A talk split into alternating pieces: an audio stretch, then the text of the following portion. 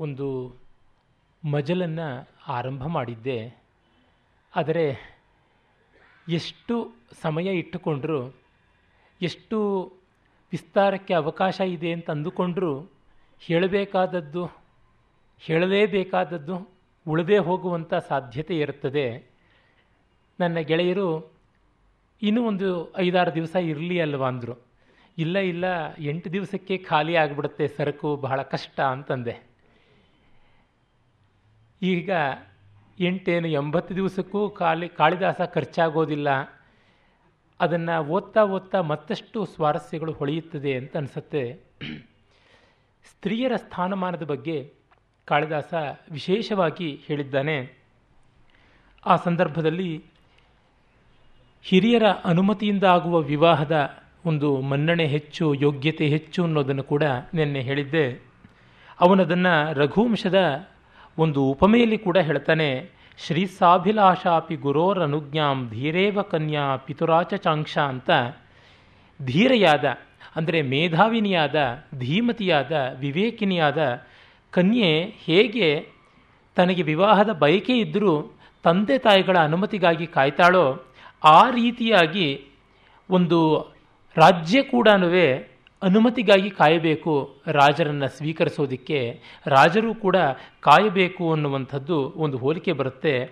ಅಲ್ಲಿಂದ ನಮಗೆ ಗೊತ್ತಾಗುತ್ತದೆ, ಕಾಳಿದಾಸ ಎಷ್ಟು ಸೂಕ್ಷ್ಮವಾಗಿ ಬ್ರಾಹ್ಮ, ಗಾಂಧರ್ವ ಇತ್ಯಾದಿ ವಿವಾಹಗಳ ಬಗ್ಗೆ ಆಲೋಚನೆ ಮಾಡಿದ್ದ ಅಂತ. ಕೇವಲ ಸ್ತ್ರೀತ್ವದ ಬಗೆಗೆ ಅವನಿಗಿರುವ ಅಪಾರವಾದ ಗೌರವ ಮತ್ತು ತತ್ಸಂವಾದಿಯಾದ ವಿವರಗಳಿಗೋಸ್ಕರವಾಗಿ ಒಂದೆರಡು ಮಾತನ್ನು ಮತ್ತೆ ಹೇಳಿ ಪರಿಶಿಷ್ಟ ನೆನ್ನೆಯ ಭಾಷಣಕ್ಕೆ ಅನ್ನುವಂತೆ ಮುಂದುವರಿಯಬಹುದು. ಅವನು ಭ್ರೂವಿಲಾಸಾನ ಭಿಜ್ಞರಾದ ಜನಪದ ವಧುಗಳನ್ನು ಚಿತ್ರಿಸ್ತಾನೆ ಮೇಘದೂತದಲ್ಲಿ. ತ್ವಯ್ಯಾಯತ್ತಂ ಕೃಷಿ ಫಲಮಿತಿ. ನಿನ್ನಿಂದಲೇ ಕೃಷಿಯ ಫಲ ಎಲ್ಲ ಇರ್ತಕ್ಕಂಥದ್ದು ಅಂತ ಹೇಳಿಬಿಟ್ಟಿದ್ದನುವೇ ಪ್ರೀತಿ ಸ್ನಿಗ್ಧೈರ್ ಜನಪದ ವಧು ಲೋಚನೆಯರ್ ವೀಕ್ಷಮಾಣ ಅಂತ. ನಿನ್ನಿಂದಲೇ ಕೃಷಿಯ ಒಂದು ಸಾಫಲ್ಯ ಉಂಟು ಅಂತ ಪ್ರೀತಿಯಿಂದ, ಸ್ನೇಹದಿಂದ, ಸ್ನಿಗ್ಧವಾದ ನೋಟಗಳಿಂದ ಹಳ್ಳಿಯ ಹೆಣ್ಣು ಮಕ್ಕಳು, ಕೃಷಿಕ ವಧುಗಳು ಕಾಣ್ತಾರೆ. ಅವರಿಗೆ ಭ್ರೂವಿಲಾಸಾನ ಭಿಜ್ಞತೆ, ಕಣ್ಣು ಹುಬ್ಬು ಹಾರಿಸೋದು, ಬೆಡಗು ಮಾಡುವಂಥದ್ದು, ಆ ಭಿನ್ನಾಣ ಯಾವುದು ಗೊತ್ತಿಲ್ಲ ಅಂತ ಹೇಳಿಬಿಟ್ಟು. ಅದೇ ಸಂದರ್ಭದಲ್ಲಿ ನಗರವಾದಂತಹ ಉಜ್ಜಯಿನಿಯನ್ನು ಅಥವಾ ದಶಪುರವನ್ನು ಅದನ್ನು ವರ್ಣಿಸುವಾಗ ಸಂಪೂರ್ಣ ಬೇರೆಯೇ ಆದ ರೀತಿಯನ್ನು ಅವನು ತೋರ್ಪಡಿಸ್ತಾನೆ. ಅಂತಂದರೆ, ಲೋಲಾಪಾಂಗೈರ್ ಎದಿನ ರಮಸೆ ಲೋಚನೆಯರ್ ವಂಚಿತೋಸಿ ಅನ್ನುವಂಥ ಮಾತನ್ನು ಅವನು ಉಜ್ಜಯಿನಿಗೆ ಸಂಬಂಧಪಟ್ಟಂತೆ ವಿವರಿಸುವಾಗ ಹೇಳ್ತಾನೆ. ಅಂತಂದರೆ, ವಕ್ರಪಂಥ ಯದಪಿ ಭವತ ಪ್ರಸ್ಥಿತಸ್ಯೋತ್ತರಾಶಾಂ ಸೌದೋತ್ಸಂಗ ಪ್ರಣಯ ವಿಮುಖೋ ಮಾಸ್ಮಭೂರುಜ್ಜಯಿನ್ಯಾಹ ಅಂತ ಹೇಳುವಲ್ಲಿ ಆ ಪೌರಾಂಗನಾನಾಂ ಲೋಲಾಪಾಂಗೈರ್ ಯದಿನ ರಮಸೆ ವಿದ್ಯುದ್ದಾಮ ಸ್ಫುರಿತ ಚಕಿತೈಸ್ತತ್ರ ಪೌರಾಂಗನಾನಾಂ ಲೋಲಾಪಾಂಗೈರ್ ಯದಿನ ರಮಸೆ ಲೋಚನೈರ್ ವಂಚಿತೋಸಿ ಎನ್ನುವಾಗ ಉಜ್ಜಯಿನಿಯ ಹೆಣ್ಣುಗಳ ಭಿನ್ನಾಣದ ಬೆಡಗಿನ ಕಣ್ಣೋಟ ಅಂಥದ್ದು ಅದರಿಂದ ನೀನು ವಂಚಿತನಾಗಬಾರದು. ಅಡ್ಡದಾರಿಯಾದರೂ ಬಳಸುದಾರಿಯಾದರೂ ಕೂಡ ನೀನು ಅವಶ್ಯವಾಗಿ ಹೋಗಲೇಬೇಕು ಉಜ್ಜಯಿನಿಗೆ. ಅಲ್ಲಿ ಹೋಗಿ ಆ ಸುಂದರಿಯರ ಕಣ್ಣೋಟಕ್ಕೆ ತುತ್ತಾಗಲೇಬೇಕು. ನಿನ್ನ ಮಿಂಚಿನ ಜೊತೆಗೆ ಅವರು ಸ್ಪರ್ಧೆ ಮಾಡುವಂತೆ ತೋರುತ್ತದೆ ಅನ್ನುವಂಥ ಒಂದು ಮಾತನ್ನು ಕೂಡ ಹೇಳ್ತಾನೆ. ಹಾಗೆ ದಶಪುರ ಅನ್ನುವಂಥದ್ದು ಈ ಹೊತ್ತು ದಾಸ್ಪುರ ಅಂತ ಕರೀತಾರೆ. ಆ ದಶಪುರದ ವಧುಗಳ ಒಂದು ವಿಭ್ರಮಗಳು ಎಂಥವು ಅನ್ನೋದನ್ನು ಕೂಡ ಅವನಲ್ಲಿ ಮುಂದೆ ಉಜ್ಜಯಿನಿಯಿಂದ ಮುಂದೆ ಬರುವಾಗ ಹೇಳ್ತಾನೆ. ಹೀಗೆ ಹಲವು ರೀತಿಯಲ್ಲಿ ನಗರದ ಹೆಂಗಸರು, ಹಳ್ಳಿಯ ಹೆಂಗಸರು ಅವುಗಳ ಬಗ್ಗೆ ಹೇಳ್ತಾನೆ. ಸಿದ್ಧವಧುಗಳು ಕಾಡಿನಲ್ಲಿ ತಪಸ್ವಿಗಳಾಗಿರ್ತಕ್ಕಂಥವರ ಕುಲವಧುಗಳು ಅವರು ಸಿದ್ಧ, ಗುಹ್ಯಕ ಮೊದಲಾದ ಖೇಚರ ವರ್ಗ ಅಂತ.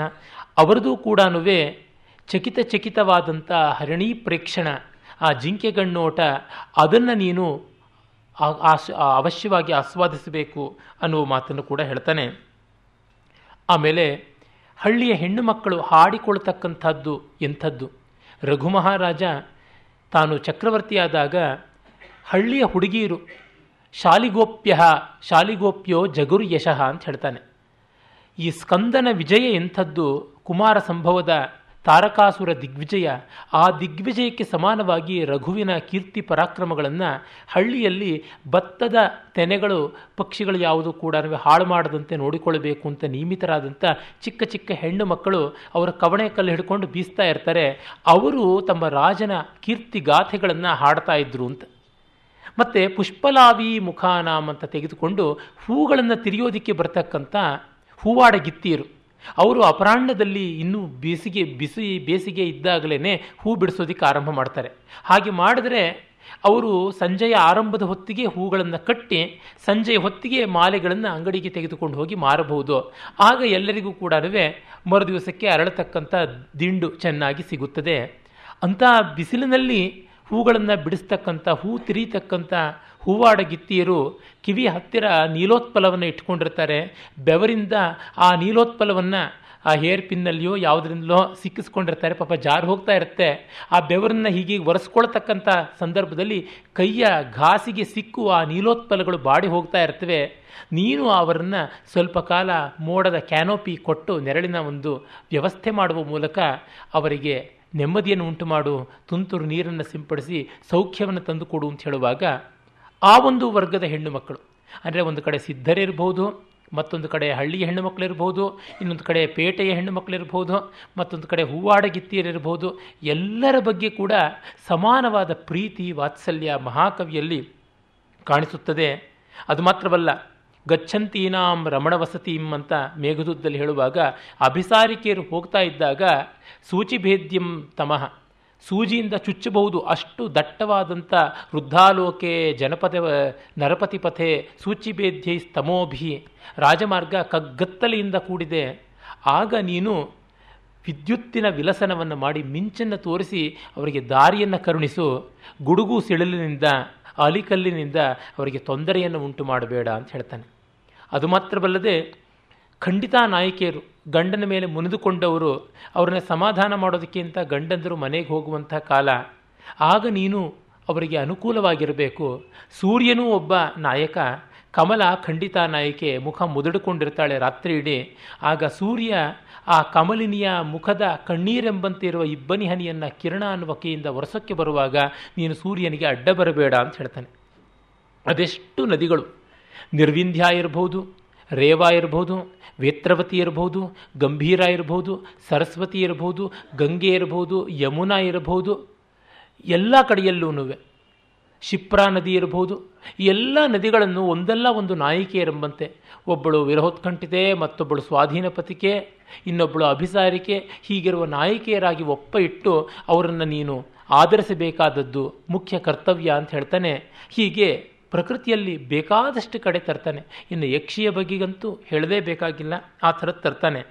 ಆಮೇಲೆ ಸಖಿಯರು, ಎಷ್ಟು ಜನ ಸಖಿಯರು ಬರ್ತಾರೆ? ಆ ಸಖಿಯರನ್ನು ಎಷ್ಟು ಗೌರವದಿಂದ ಕಾಣ್ತಾನೆ?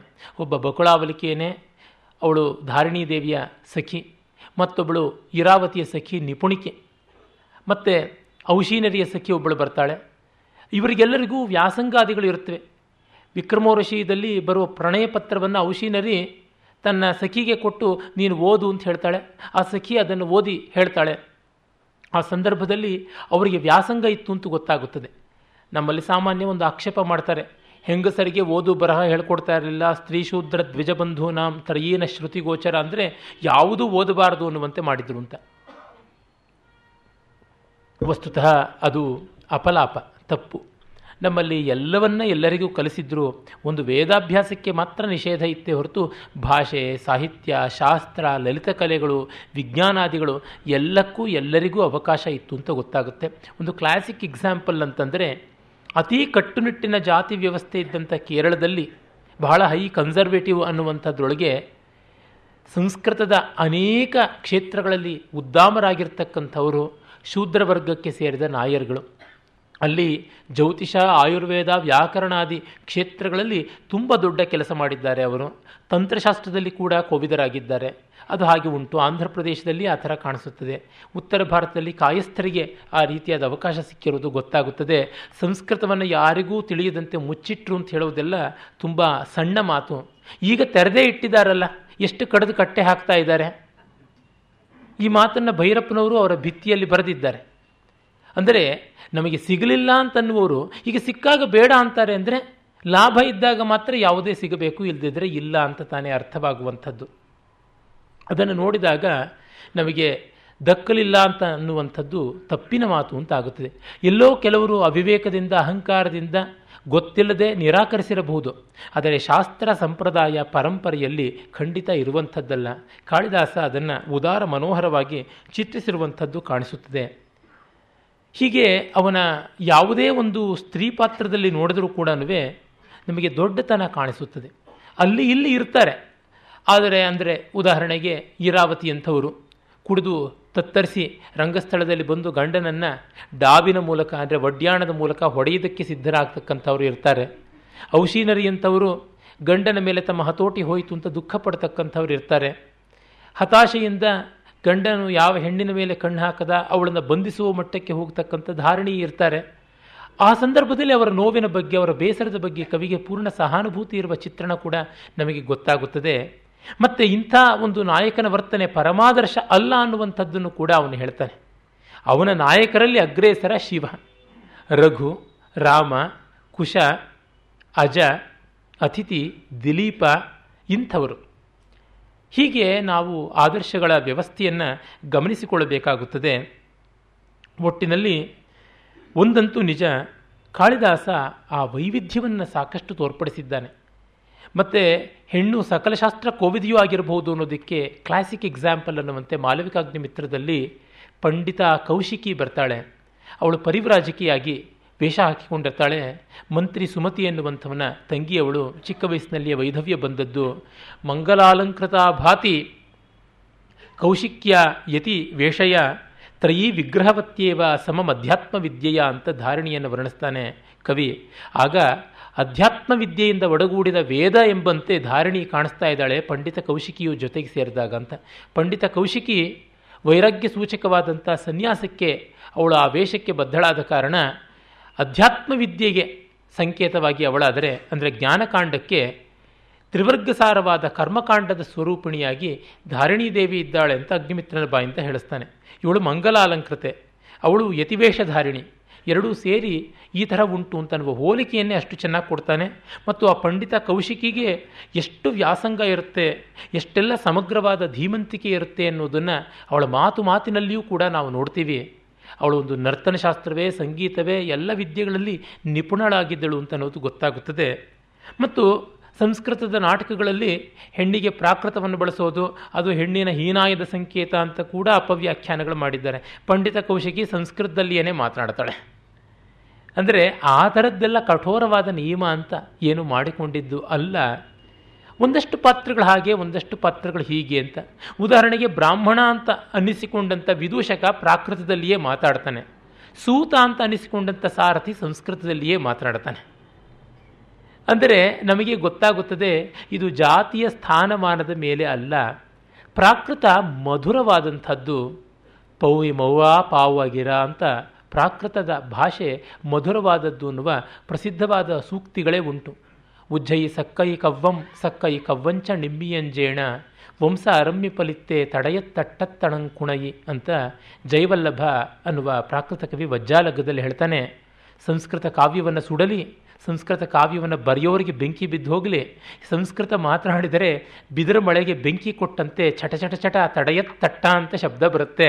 ಹಾಗಾಗಿ ಸಂಸ್ಕೃತ ಕರ್ಕಶವಾದದ್ದು ಅಮಿಯಂ ಪಾವ್ವ ಕವ್ವಂ ಪ್ರಾಕೃತ ಕಾವ್ಯ ಅತ್ಯಂತ ಮಧುರವಾದದ್ದು ಅಂತ. ರಾಜಶೇಖರ್ನೂ ಅದೇನೇ ಹೇಳ್ತಾನೆ? ಅತ್ತೈಸೇಸಾ ತೇಚಿಯ ಸದ್ದೈಸೇಸಾಚತೆ ಪರಣಂತಾವಿ ವಿಶೇಷೋ ಕವ್ವಂ ಭಾಷಾಜಾ ಹೋಯಿಕಾ ಹೋವು ಅಂತ.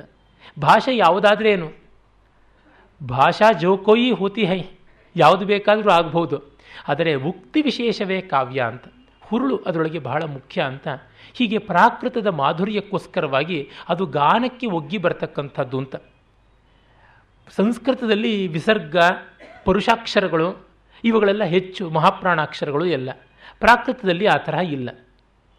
ಈಗ ಕಂದುಕೇನ ಸಖಿ ಅನುರಾಗವತಿ ಕ್ರೀಡಾಮಸ್ಸಲಯಂ ಚಂದ್ರಬಿಂಬಮಿವ ಗೃಹೀತ್ವಾ ಕರಾಭ್ಯಾಂ ಚಲಯಾಮೋ ಕಲಯಾಮೋ ವಲಯಂ ಅಂತನ್ನುವಲ್ಲಿ ಒಂದು ಸ್ವಲ್ಪ ಕರ್ಕಶತೆ ಇದೆ. ಅದನ್ನೇ ಪ್ರಾಕೃತದಲ್ಲಿ ಹೇಳಿದ್ರೆ ಕಂದು ಏಣ ಸಹಿ ಅನುರಾಗವದಿ ಕೀಳಾಮೋ ಸಳಯಂ ಚಂದ ಬಿಂಬವಿಯ ಗಣ್ಣಕರಾಬ್ಬಾಂ ಕಲಯಾಮೋ ವಲಯಂ ಅಂತ ಮಾಧುರ್ಯ ಬರುತ್ತೆ. ಕ್ರೀಡಾಮ ಅನ್ನೋದು ಕೀಳಾಮ ಅಂತ ಆಗುತ್ತೆ ಗೃಹಿತ್ವ ಅನ್ನೋದು ಗೃಹಣ ಅಂತ ಆಗುತ್ತೆ ಹೀಗೆ ಬಹಳ ಮಾಧುರ್ಯ ಉಂಟು ಅಂತ ಸ್ತ್ರೀ ಮಾಧುರ್ಯಕ್ಕೆ, ಸ್ತ್ರೀ ಪೈಶಲ್ಯಕ್ಕೆ ಈ ರೀತಿಯಾಗಿ ಮಾಡಿದ್ದು. ಅಷ್ಟೇ ಹೊರತು ಅವ್ರನ್ನ ಕೀಳ್ಗರೆಯಬೇಕು ಅನ್ನುವ ಉದ್ದೇಶ ಭರತಾದಿಗಳಿಗೆ ಇಲ್ಲ. ಕಾಳಿದಾಸನಿಗೂ ಅದು ಇಲ್ಲ ಅನ್ನೋದು ಗೊತ್ತಾಗುತ್ತದೆ. ಈ ತರಹ ಎಷ್ಟೋ ಅಂಶಗಳಿವೆ. ಅವನ ಸ್ತ್ರೀ ಪಾತ್ರಗಳಲ್ಲಿಯೇ ಮೂರ್ಧನ್ಯವಾದದ್ದು ಪಾರ್ವತಿಯ ಪಾತ್ರ. ಅವಳು ಪಾರ್ವತಿ ಯಾವ ಮಟ್ಟಕ್ಕೆ ವ್ಯಾಸಂಗ ಮಾಡಿದಳು, ಎಷ್ಟು ತಿಳುವಳಿಕೆ ಅವಳಿಗೆ ಇತ್ತು ಅನ್ನೋದನ್ನು ಕವಿ ತುಂಬ ಚೆನ್ನಾಗಿ ತನ್ನ ಮಹಾಕಾವ್ಯದ ಆದಿಯಲ್ಲೇನೆ ಅವನು ಹೇಳ್ತಾನೆ. ಅದನ್ನು ನೋಡಿದಾಗ ನಮಗೆ ಗೊತ್ತಾಗುತ್ತೆ. ಪಾರ್ವತಿಯನ್ನು ಕುರಿತು ಅವನಿಗೆ ಎಷ್ಟು ದೊಡ್ಡ ಕಲ್ಪನೆ ಇದೆ ಅನ್ನುವಂಥದ್ದು ಗೊತ್ತಾಗುತ್ತೆ. ಪ್ರಭಾ ಮಹತ್ಯಾಚ ಪ್ರಭಾ ಮಹತ್ಯ ಶಿಖಯೇವ ದೀಪಂ. ದೀಪ ತ್ರಿವರ್ಗ ಕ್ಷಮಿಸಬೇಕು. ಪ್ರಭಾ ಮಹತ್ಯ ಶಿಖಯೇವ ದೀಪ ತ್ರಿಮಾರ್ಗ ಏವ ತ್ರಿದಿವಸ್ಯ ಮಾರ್ಗ. ಸಂಸ್ಕಾರವತ್ಯೇವ ಗಿರಾ ಮನೀಷಿ, ತಯಾಸ ಪೂತಶ್ಚ ವಿಭೂಷಿತಶ್ಚ ಅನ್ನುವಂಥ ಮಾತನ್ನು ಹೇಳ್ತಾನೆ. ಅವಳು ತನ್ನ ಪ್ರಭೆಯಿಂದ ಹೇಗೆ ದೀಪ, ದೀಪದ ಕುಡಿಯ ಬೆಳಕಿನಿಂದ ಶೋಭೆಯನ್ನು ಪಡ್ಕೊಳ್ಳುತ್ತೋ, ಗಂಗೆ ಹೇಗೆ ಆಕಾಶಕ್ಕೆ, ಸ್ವರ್ಗಕ್ಕೆ ಪಾವಿತ್ರ್ಯವನ್ನು ತಂದುಕೊಡುತ್ತದೆಯೋ, ಒಳ್ಳೆಯ ಸಂಸ್ಕಾರವಂತವಾದ ಮಾತಿನಿಂದ ಮನುಷ್ಯನಿಗೆ ಹೇಗೆ ಯೋಗ್ಯತೆ ಬರುತ್ತೋ ಹಾಗೆ ತನ್ನ ತಂದೆಗೆ ಕಾಂತಿಯನ್ನು, ಪಾವಿತ್ರ್ಯವನ್ನು, ಜ್ಞಾನವನ್ನು, ಸಂಸ್ಕಾರವನ್ನು ತಂದುಕೊಟ್ಟಳು ಅನ್ನುವಂಥದ್ದು ಮಾತು ಬರುತ್ತೆ. ಅವನು ಮಹೀಭೃತ ಪುತ್ರವತೋಪಿ ದೃಷ್ಟಿ ತಸ್ಮಿನ್ನಪತ್ಯೆ ನಜಗಾಮ ತೃಪ್ತಿಂ ಅನಂತ ಪುಷ್ಪಸ್ಯ ಮಧೋರ್ಹಿಚೂತೆ ದ್ವಿರೇಪಮಾಲಾ ಸವಿಶೇಷ ಸಂಘ ಅಂತ ಹಿಮಾಲಯನಿಗೆ ಬೇಕಾದಷ್ಟು ಮಕ್ಕಳಿದ್ದರೂ ಗಂಡು ಮಕ್ಕಳಿದ್ದರೂ ಕೂಡ ಪುತ್ರವತಃ ಅಪಿ ಮಹೀಭೃತಃ. ಅಪತ್ಯೆ ಅಂದರೆ ಪಾರ್ವತಿಯಲ್ಲಿ ದೃಷ್ಟಿ ನ ಜಗಾಮ ತೃಪ್ತಿಂ. ಅವನು ಎಷ್ಟು ಮಗಳನ್ನು ನೋಡಿದ್ರೂ ತೃಪ್ತನಾಗಲಿಲ್ಲ. ಮಗಳನ್ನು ಕಂಡು ಅಷ್ಟು ಸಂತೋಷವನ್ನು ಪಟ್ಟ ಅನ್ನುವಂಥದ್ದು ಬರುತ್ತದೆ. ಆಮೇಲೆ ಅವಳ ವಿದ್ಯೆ, ವೈಷದ್ಯ ಎಲ್ಲವನ್ನು ಕೂಡ ಕವಿ ಚೆನ್ನಾಗಿ ವರ್ಣನೆ ಮಾಡ್ತಾನೆ. ಅವಳು ಹೇಗೆ ಇದ್ದಳು ಅಂತಂದರೆ ಸ್ಥಿರೋಪದೇಶ ಮುಪದೇಶ ಕಾಲೇ ಪ್ರಪೇದಿರೆ ಪ್ರಾಕ್ತನ ಜನ್ಮ ವಿದ್ಯಾ ಅಂತ. ತಾಂ ಹಂಸಮಾಲಾ ಶರದೀವ ಗಂಗಾಂ ಮಹೌಷಧಿಂ ನಕ್ತಮಿವಾತ್ಮ ಭಾಸ ಸ್ಥಿರೋಪದೇಶ ಉಪದೇಶ ಕಾಲೇ ಪ್ರಪೇದಿರೆ ಪ್ರಾಕ್ತನ ಜನ್ಮ ವಿದ್ಯಾ ಅಂತ ಹೇಳಿ ಹೇಗೆ ಹಂಸಗಳು ಶರತ್ಕಾಲ ಬಂದ ತಕ್ಷಣ ಗಂಗಾ ನದಿಯ ಒಡ್ಡಿಗೆ ಬಂದು ಸೇರಿಕೊಳ್ಳುತ್ತವೆ. ಯಾವ ರೀತಿ ಮಹೌಷಧಿಗಳು ಕತ್ತಲೆಯಲ್ಲಿ ದೇದೀಪ್ಯಮಾನವಾಗಿ ಬೆಳಗುತ್ತಾ ಇರ್ತವೆಯೋ ಹಾಗೆ ಪಾಠಕ್ಕೆ ಕೂತ ತಕ್ಷಣವೇ ಅವಳಿಗೆ ಎಲ್ಲ ವಿದ್ಯೆಗಳು ಪ್ರಾಚೀನ ಜನ್ಮ ಸಂಸ್ಕಾರದಿಂದ ಮೊದಲೇ ಬಂದದ್ದು ಈಗ ಪ್ರಸ್ಫುಟವಾಯಿತು ಎಂಬಂತೆ ಗೋಚರವಾಯಿತು ಅನ್ನುವ ಮಾತನ್ನು ಹೇಳ್ತಾನೆ. ಹೀಗೆಲ್ಲ ಹೇಳುವಾಗ ನಮಗೆ ಗೊತ್ತಾಗುತ್ತದೆ, ಕಾಳಿದಾಸನಿಗೆ ಹೆಣ್ಣಾಗಲಿ ಗಂಡಾಗಲಿ ವಿದ್ಯೆಗೆ ಯಾರು ಅಂತ ಇಲ್ಲ ಅಂತ. ನಿನ್ನೆ ಅರುಂಧತಿಯ ಬಗ್ಗೆ ಮಾತನಾಡುವಾಗಲೂ ಅದೇ ಬಂತು. ದೊಡ್ಡವರು ಯೋಗ್ಯತೆಯನ್ನು ಗಮನಿಸ್ತಾರೆ, ಲಿಂಗ, ಜಾತಿ ಇತ್ಯಾದಿಗಳನ್ನು ಅಲ್ಲ ಅಂತ. ಹೀಗೆ ಇನ್ನೂ ಅನೇಕ ದೃಷ್ಟಾಂತಗಳು ನಮಗೆ ಸಿಗುತ್ತವೆ. ಆದರೆ ಬೇಗ ಮೋಕ್ಷ ಅನ್ನುವ ಪುರುಷಾರ್ಥವನ್ನು ಮುಗಿಸಿ ಮತ್ತೆ ಇನ್ನು ಕೆಲವು ವಿವರಗಳನ್ನು ಕಾಣಬೇಕಿದೆ. ಇಷ್ಟಾಗಿ ಕಾಳಿದಾಸನ ಲಲಿತ ಕಲಾದಿಗಳ ಬಗ್ಗೆ ಪ್ರಸ್ತಾವ ಮಾಡಿಲ್ಲ, ಅದನ್ನು ಮಾಡಬೇಕಾಗಿದೆ. ಅದಕ್ಕಾಗಿ ಬೇಗ ಆ ಮೂರು ಗೀತೆಗಳು ಅಂತ ಯಾವುದು ಪ್ರಸಿದ್ಧವಾಗಿವೆ. ಶಿವ, ವಿಷ್ಣು, ಬ್ರಹ್ಮ ಅವರನ್ನು ಕುರಿತಾದ ಸ್ತೋತ್ರಗಳು, ಅದನ್ನು ಈಗ ಸ್ವಲ್ಪ ಪರಾಮರ್ಶೆ ಮಾಡೋಣ. ಕಾಳಿದಾಸ, ಎಲ್ಲ ವೇದಾಂತದ ಪಂಥಗಳಿಗೂ ಕೂಡ ಪ್ರಯೋಜನಕಾರಿಯಾಗಬಲ್ಲ ತತ್ವವನ್ನು ಕೊಟ್ಟಿದ್ದಾನೆ. ಅವನು ವೀರಾದ್ವೈತಿಯೋ, ವೀರದ್ವೈತಿಯೋ ವೀರ ವಿಶಿಷ್ಟಾದ್ವೈತಿಯೋ ನಮಗೆ ಹೇಳುವುದಕ್ಕೆ ಸಾಧ್ಯವೇ ಇಲ್ಲ. ಕಾರಣ ಅವನ ತತ್ವ ಎಲ್ಲ ಭಗವದ್ಗೀತೆಯ ತತ್ವವಾಗಿದೆ.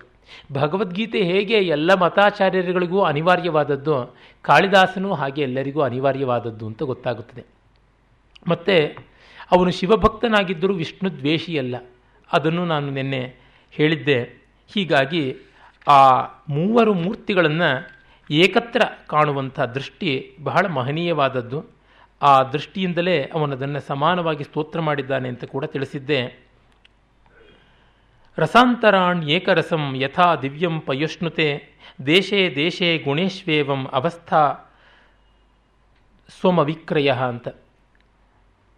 ಅದನ್ನು ವಿಷ್ಣುವಿನ ಸ್ತುತಿಯಾಗಿ ರಘುವಂಶದ ಹತ್ತನೇ ಸರ್ಗದಲ್ಲಿ ಕವಿ ಹೇಳ್ತಾ ಇದ್ದಾನೆ. ಯಾವ ರೀತಿ ಬೇರೆ ಬೇರೆ ನೀರುಗಳಲ್ಲಿ ಒಂದೇ ಜಲತತ್ವ ಇರ್ತದೆಯೋ ಹಾಗೆ ದೇಶೇ ದೇಶೇ ಗುಣೇಶ್ವೇವ ಮವಸ್ಥಾಸು ತ್ವಂ ಅವಿಕ್ರಿಯ. ಅನೇಕ ದೇಶಗಳಲ್ಲಿ, ಅನೇಕ ಪ್ರಾಂತಗಳಲ್ಲಿ ಪಿಂಡೇ ಪಿಂಡೇ ಮತಿರ್ಭಿನ್ನ ಕುಂಡೇ ಕುಂಡೇ ಜಲಂ ಭಿನ್ನಂ ಹೀಗೆ ಉಂಟು. ಒಂದೊಂದು ಪಾತ್ರೆಯಲ್ಲಿ ನೀರು ಬೇರೆ ಬೇರೆ, ಒಂದೊಂದು ತಲೆಯಲ್ಲಿ ಬುದ್ಧಿ ಬೇರೆ ಅಂತ. ಆದರೆ ಎಲ್ಲ ಕಡೆಯಲ್ಲಿಯೂ ಏಕಧರ್ಮವಾಗಿ, ಐಕಧ್ಯವಾಗಿ ನೀನು ಕಾಣ್ತಾ ಇದ್ದೀಯಾ ನೀನು ಅವಿಕಾರಿಯಾಗಿದ್ದೀಯಾ ಅಂತ. ಅಂದರೆ ಸಮುದ್ರದಲ್ಲಿಯೂ ಕೂಡ ನೀರು ಹೆಚ್ಚು ಕಡಿಮೆ ಆಗಬಹುದು ಆದರೆ ಎಚ್ ಟು ಓ ಅನ್ನೋದ್ರೊಳಗೆ ಏನಾದರೂ ಹೈಡ್ರೋಜನ್ನು ಮತ್ತು ಆಕ್ಸಿಜನ್ ಮಾಲಿಕ್ಯೂಲ್ಸ್ಗೆ ವ್ಯತ್ಯಾಸ ಬರ್ತದೆಯೇ ಇಲ್ಲ. ಈ ರೀತಿಯಾಗಿ ಅದನ್ನೇ ನಾವು ಯಥಾಹ್ಯಯಂ ಜ್ಯೋತಿರಾತ್ಮ ವಿವಸ್ವಾನ್ ಆಪೋ ಭಿನ್ನ ಬಹುದೈಕೋ ಅನುಗಚ್ಚನ್ ಉಪಾಧಿನ ಕ್ರಿಯತೆ ಭೇದರೂಪ ದೇವಕ್ಷೇತ್ರೇಶು ಏವಂ ಅಜಃ ಅಯಮಾತ್ಮ ಅಂತನ್ನುವಂಥದ್ದು ನಮಗೆ ವೇದದಿಂದ ಗೊತ್ತಾಗುವಂಥದ್ದು. ಏಕ ಏವ ಹಿ ಭೂತಾತ್ಮ ಭೂತೆ ಭೂತೆ ವ್ಯವಸ್ಥಿತ ಏಕಧಾ ಬಹುಧಾ ಚೈವ ದೃಶ್ಯತೆ ಜಲಚಂದ್ರವತ್ ಅಂತ ಕೂಡ ಗೊತ್ತಾಗುತ್ತದೆ. ಒಂದೇ ಪರತತ್ವ ಇರೋದು ಲಕ್ಷ ನೀರಿನ ಪಾತ್ರೆಗಳಲ್ಲಿ ಲಕ್ಷ ಚಂದ್ರಬಿಂಬಗಳು ಪ್ರತಿಫಲಿಸುತ್ತವೆ, ಆದರೆ ಇರುವಂಥದ್ದು ಒಂದೇ. ರೂಪಂ ರೂಪಂ ಪ್ರತಿರೂಪೋ ಬಭೂವ ಅನ್ನುವಂಥದ್ದು ವೇದದ ಮಾತು. ಅಗ್ನಿರ್ಯಥೈಕೋ ಭುವನಂ ಪ್ರವಿಷ್ಟೋ ರೂಪಂ ರೂಪಂ ಪ್ರತಿರೂಪೋ ಬಭೂವ ಏಕಸ್ತಥಾ ಸರ್ವಭೂತಾಂತರಾತ್ಮ ರೂಪಂ ರೂಪಂ ಪ್ರತಿರೂಪೋ ಬಭೂವ ಅಂತ ಋಗ್ವೇದದಲ್ಲಿ ಬರುತ್ತದೆ ಯಜುರ್ವೇದಾದಿಗಳಲ್ಲೂ ಉಂಟು. ಒಬ್ಬನೇ ಅಗ್ನಿ, ಒಬ್ಬನೇ ವಾಯು, ಒಬ್ಬನೇ ಆದಿತ್ಯ, ಎಲ್ಲ ರೂಪಗಳಿಗೆ ಪ್ರತಿರೂಪವಾಗಿ ಎಲ್ಲ ಕಡೆಯಲ್ಲೂ ಪ್ರತಿಬಿಂಬಿಸಿದ ಅನ್ನುವಂಥದ್ದು. ಕ್ಷೇತ್ರಜ್ಞಂಚಾಪಿ ಮಾಂ ವಿದ್ಧಿ ಸರ್ವಕ್ಷೇತ್ರೇಶು ಭಾರತ ಅನ್ನುವ ಭಗವದ್ಗೀತೆಯ ಮಾತಿಗೂ ಅದು ಸಂವಾದಿಯಾಗಿ ತೋರುವಂಥದ್ದಾಗಿದೆ. ಆಮೇಲೆ ಮತ್ತೊಂದು ವಿರೋಧಾಭಾಸ ಅಲಂಕಾರವನ್ನು ಬಳಸ್ತಾನೆ. ಇದು ಅದ್ಭುತವಾದದ್ದು ಕಾಳಿದಾಸನ ಕೌಶಲ. ಪರತತ್ವವನ್ನು ಹೀಗೆ ಅಂತ ಹೇಳುವುದು ಕಷ್ಟವಾದದ್ದರಿಂದ ಹಾಗಲ್ಲ ಹೀಗಲ್ಲ ಅಂತ ನೀತಿಕ್ರಮದಿಂದ ಹೇಳಬೇಕು. ಮತ್ತು ಅದು ಒಂದು ರಮಣೀಯ ಮನೋಹರವಾದ ಆಂಬಿಗುಟಿ ಸಂದಿಗ್ಧತೆಯಲ್ಲಿ ಹೇಳಬೇಕು. ಆಗ ನಮಗೆ ನಿಶ್ಚಯತ್ವ ಬರುತ್ತದೆ. ಅಮೇಯೋ ಮಿತಲೋಕಸ್ತ್ವಂ ಅನರ್ಥಿ ಪ್ರಾರ್ಥನಾಭಃ ಅಜಿತೋ ಜಿಷ್ಟುರತ್ಯಂತಂ ಅವ್ಯಕ್ತೋ ವ್ಯಕ್ತ ಕಾರಣಂ ಅಂತ ಹೇಳ್ತಾನೆ. ದೇವ, ನೀನು ಅಮೇಯ, ಅಳತೆಗೆ ಸಿಗದವನು. ಆದರೆ ನಿನಗೆ ಈ ಲೋಕ ಬಹಳ ಸುಲಭವಾಗಿ ಅಳತೆಗೆ ಸಿಗುವಂಥದ್ದು. ನೀನು ಯಾರನ್ನೂ ಬೇಡುವಂಥವನಲ್ಲ, ಆದರೆ ಎಲ್ಲರೂ ನಿನ್ನನ್ನು ಬೇಡಬೇಕಾದಂಥದ್ದು ನಿನ್ನ ಯೋಗ್ಯತೆ. ನೀನು ಯಾರಿಂದಲೂ ಗೆಲ್ಲಲ್ಪಟ್ಟವನಲ್ಲ, ಆದರೆ ನೀನು ಗೆಲ್ಲುವುದಕ್ಕೆ ಇದ್ದೀಯೇ. ನೀನು ಅವ್ಯಕ್ತನಾಗಿದ್ದೀಯೇ, ಆದರೆ ವ್ಯಕ್ತವಾದ ಜಗತ್ತಿಗೆ ಕಾರಣವಾಗಿದ್ದೀಯ. ಅವ್ಯಕ್ತೋ ವ್ಯಕ್ತ ಕಾರಣಂ ಅಂತ. ಇಲ್ಲಿ ನೋಡಿ ವೇದಾಂತದಲ್ಲಿ ಪರಮಾತ್ಮ ಜಗತ್ತಿಗೆ ಅಭಿನ್ನೋಪಾದಾನ ನಿಮಿತ್ತ ಕಾರಣ ಅಂತ ಹೇಳ್ತೀವಿ. ಈ ಜಗತ್ತಿನ ರಾ ಮೆಟೀರಿಯಲ್ ಅಂದರೆ ಉಪಾದಾನ ಕಾರಣವೂ ಅವನೇ ಇನ್ಸ್ಟ್ರುಮೆಂಟಲ್ ಕಾಸ್ ಅಂತಂದರೆ ಪರಿಕರಗಳ ರೂಪದ ಕಾರಣವೂ ಅವನೇ. ಮಡಕೆ ಮಾಡುವುದಕ್ಕೆ ಮಣ್ಣು ರಾ ಮೆಟೀರಿಯಲ್ ಕಚ್ಚಾ ಸಾಮಗ್ರಿ, ಮೂಲ ವಸ್ತು, ಅದನ್ನು ನಾವು ಉಪಾದಾನ ಕಾರಣ ಅಂತಂದರೆ ಕುಂಬಾರವನ್ನ ನಿಮಿತ್ತ ಕಾರಣ ಅಂತೀವಿ. ಕುಂಬಾರ ನಿಮಿತ್ತ ಕಾರಣ, ಮಣ್ಣು ಉಪಾದಾನ ಕಾರಣ, ಇನ್ನು ಚಕ್ರ, ಆ ಮಣ್ಣನ್ನು ಸಾಗಿಸೋದಕ್ಕೆ ಒಂದು ಕತ್ತೆಯೋ, ಅದನ್ನು ತರೋದಕ್ಕೆ ಒಂದು ಚೀಲ ಆಮೇಲೆ ಆ ಚಕ್ರವನ್ನು ತಿರುಗಿಸೋದಕ್ಕೆ ಒಂದು ಕೋಲು. ಇವೆಲ್ಲವನ್ನೂ ಕೂಡ ಆಗಂತುಕ ಕಾರಣಗಳು ಆಗಿಂದಾಗಿ ಒಂದು ಒದಗಿ ಬರ್ತಕ್ಕಂಥವು ಅಂತ ಹೇಳ್ತಾರೆ. ಇದೆಲ್ಲವೂ ಪರಮಾತ್ಮನೇ ಆಗಿದ್ದಾನೆ. ಈ ಜಗತ್ತಿಗೆ ಇನ್ಯಾವುದೂ ಬೇರೆ ಸಾಮಗ್ರಿ ಇಲ್ಲ, ಬೇರೆ ನಿರ್ಮಾತ್ರ ಇಲ್ಲ, ಎಲ್ಲವೂ ಆತನೇ ಎನ್ನುವಂಥದ್ದು ಅವ್ಯಕ್ತತ್ವಂ ವ್ಯಕ್ತ ಕಾರಣಂ, ವ್ಯಕ್ತವಾದ ಜಗತ್ತಿಗೆ ಸಮಗ್ರ ಕಾರಣವಾಗಿದ್ದೀಯ? ಹೃದಯಸ್ಥ ಮನಾಸನ್ನಂ ಅಕಾಮಂ ತ್ವಂ ತಪಸ್ವಿನಂ ದಯಾಲುಂ ಅನಘಸ್ಪೃಷ್ಟಂ ಪುರಾಣಂ ಅಜರಂ ವಿದುಹು ನೀನು ಹೃದಯಸ್ಥನಾಗಿದ್ದೀಯೇ? ಆದರೆ ಯಾರಿಗೂ ಸಿಗ್ತಾ ಇಲ್ಲ. ನೀನು ಯಾವ ಬಯಕೆಯನ್ನು ಇಟ್ಟುಕೊಂಡಿಲ್ಲ, ಆದರೆ ನೀನು ತಪಸ್ವಿ, ಯಾವುದೋ ಉದ್ದೇಶಕ್ಕೆ ತಪಸ್ಸು ಮಾಡ್ತೀಯ ಅನ್ನುವಂತೆ ಕಾಣುತ್ತದೆ. ಸ್ವಯಂ ವಿಧಾತ ತಪಸ್ಫಲಾನಾಂ ಕೇನಾಪಿ ಕಾಮೇನ ತಪಶ್ಚಚಾರ ಅನ್ನುವ ಮೊದಲನೇ ಸರ್ಗದ ಕುಮಾರ ಸಂಭವದ ಮಾತನ್ನು ಜ್ಞಾಪಿಸಿಕೊಳ್ಳಬೇಕು. ಸರ್ವಜ್ಞಸ್ತು ನೀನು ದಯಾಲು. ಮತ್ತು ನೀನು ಯಾವ ಪಾಪಕ್ಕೂ ಕೂಡ ತುತ್ತಾಗದೇ ಇರತಕ್ಕಂಥವನು ನೀನು ಪುರಾಣ, ಅತ್ಯಂತ ಪ್ರಾಚೀನ, ಆದರೆ ಅಜರ, ನಿತ್ಯ ಯೌವನಶಾಲಿ ಅಂತ. ಸರ್ವಜ್ಞಸ್ತ್ವಂ ಅವಿಜ್ಞಾತಃ. ನೀನು ಎಲ್ಲವನ್ನೂ ತಿಳಿದವನು, ಆದರೆ ನಮಗೆ ಮಾತ್ರ ತಿಳಿಯುತ್ತಾ ಇಲ್ಲ ನೀನು. ಸರ್ವಯೋನಿಸ್ತ್ವ ಆತ್ಮಭೂ ನೀನು ಎಲ್ಲರ ಜನ್ಮಕ್ಕೆ ಎಲ್ಲವುಗಳ ಮೂಲ ಕಾರಣ. ಆದರೆ ನೀನು ನೀನಾಗಿಯೇ ಹುಟ್ಟಿದೆಯಾ? ನಿನಗೆ ಕಾರಣ ಇಲ್ಲ. ನೀನು ಎಲ್ಲಕ್ಕೂ ಕಾರಣ. ಸರ್ವಪ್ರಭುರ ಅನೀಶಸ್ತ್ವಂ. ಎಲ್ಲರಿಗೆ ನೀನು ಪ್ರಭು, ಆದರೆ ನಿನಗೆ ಯಾರೂ ಪ್ರಭುಗಳಿಲ್ಲ. ಏಕಸ್ತ್ವಂ ಸರ್ವರೂಪ ಭಾಕ್ ನೀನು ಒಬ್ಬನೇ, ಆದರೆ ಎಲ್ಲವೂ ಆಗಿ ತೋರ್ತಾ ಇದೆಯಾ ಅಷ್ಟೇ ಇರುವುದೊಂದೇ ತತ್ವ, ಅದೇ ಎಲ್ಲವೂ ಆಗಿ ತೋರ್ತಾ ಇದೆ ಅಂತ. ಅರವಿಂದರಿಗೆ ಸೆರೆಮನಿಯಲ್ಲಿದ್ದಾಗ ವಿವೇಕಾನಂದರ ವಾಣಿ ಅನೇಕ ದಿವಸಗಳ ಕಾಲ ಕೇಳಿಸ್ತಾ ಇತ್ತಂತೆ. ಆ ಸೆರೆಮನೆಯ ಆಚೆ ಇರತಕ್ಕಂಥ ಸೆಂಟ್ರಿಯಿಂದ ಮೊದಲುಗೊಂಡು ಸೆರೆಮನೆಯ ಸರಳುಗಳವರೆಗೆ ಎಲ್ಲವೂ ಕೃಷ್ಣನೇ ಆಗಿ ಕಾಣ್ತಾ ಇದ್ದಿದ್ದು ಅಂತ ಹೇಳಿಬಿಟ್ಟು ಅವರು ಬರೀತಾರೆ. ಇದು, ಅದು ಎಲ್ಲವೂ ಹೌದು. ತ್ವಯಿಮಯಿ ಸರ್ವತ್ರೈಕೋ ವಿಷ್ಣು ವ್ಯರ್ಥಂ ಕುಪ್ಯಸಿ ಮಯ್ಯ ಸಹಿಷ್ಣು ಅಂತ ಅಂತರ್ಬಹಿಶ್ಚಯತ್ ಸರ್ವಂ ವ್ಯಾಪ್ಯ. ಎಲ್ಲವೂ ವ್ಯಾಪಿಸಿಕೊಂಡು ಇರತಕ್ಕಂಥದ್ದು ಅನ್ನುವುದನ್ನು ನಾವು ನೋಡ್ತೀವಿ. ಆಮೇಲೆ ಚತುರ್ವರ್ಗ ಫಲಂ ಜ್ಞಾನಂ ಕಾಲಾವಸ್ಥಾಶ್ಚತುರ್ಯುಗಾ ಚತುರ್ವರ್ಣಮಯೋ ಲೋಕ ತ್ವತ್ತ ಸರ್ವಂ ಚತುರ್ಮುಖಾತ್ ಕಮಲಪೀಠನಾದ ಬ್ರಹ್ಮನನ್ನು ನೀನು ನಾಭಿಕಮಲದಿಂದ ಸೃಷ್ಟಿ ಮಾಡ್ತೀಯ? ಆ ಮೂಲಕವಾಗಿ ಜಗತ್ತನ್ನು ನಿರ್ಮಾಣ ಮಾಡಿಸ್ತೀಯ? ಧರ್ಮ ಅರ್ಥ ಕಾಮ, ಮೋಕ್ಷ ಅನ್ನುವ ಪುರುಷಾರ್ಥಗಳ ಫಲ ನೀನು, ಅವುಗಳ ಜ್ಞಾನ ನೀನು, ಮತ್ತು ಕೃತ, ತ್ರೇತ, ದ್ವಾಪರ, ಕಲಿ ಎನ್ನುವ ನಾಲ್ಕು ಯುಗಗಳಾಗಿ ಕಾಲಸ್ವರೂಪಿಯಾಗಿದ್ದೀಯೇ? ಬ್ರಾಹ್ಮಣ ಕ್ಷತ್ರಿಯ ವೈಶ್ಯ ಶೂದ್ರ ಅಂತ ನಾಲ್ಕು ವರ್ಣಗಳು ನೀನೆ. ಇದು ನಮ್ಮ ಪರಂಪರೆಯ ದೊಡ್ಡತನ. ಎಲ್ಲ ಜಾತಿಯೂ ಪರಮಾತ್ಮನೇ ಅಂತನ್ನುವುದು ಆ ಪುರುಷ ಸೂಕ್ತದಲ್ಲಿ ಬರುವಂಥದ್ದರ ತಾತ್ಪರ್ಯ. ಅವರ ಕಾಲು ಇವರ ಕೈ ಎನ್ನುವ ಆ ವಿವರಗಳಿಗಿಂತ ಮುಖ್ಯವಾದದ್ದು ಎಲ್ಲವೂ ಪರಮಾತ್ಮನ ಶರೀರವೇ ಅಂತ. ರೂಪಕ ಮಾಡುವಾಗ ಹೇಗೋ ಒಂದು ಸ್ವಲ್ಪ ವ್ಯತ್ಯಾಸಗಳಾಗುತ್ತವೆ.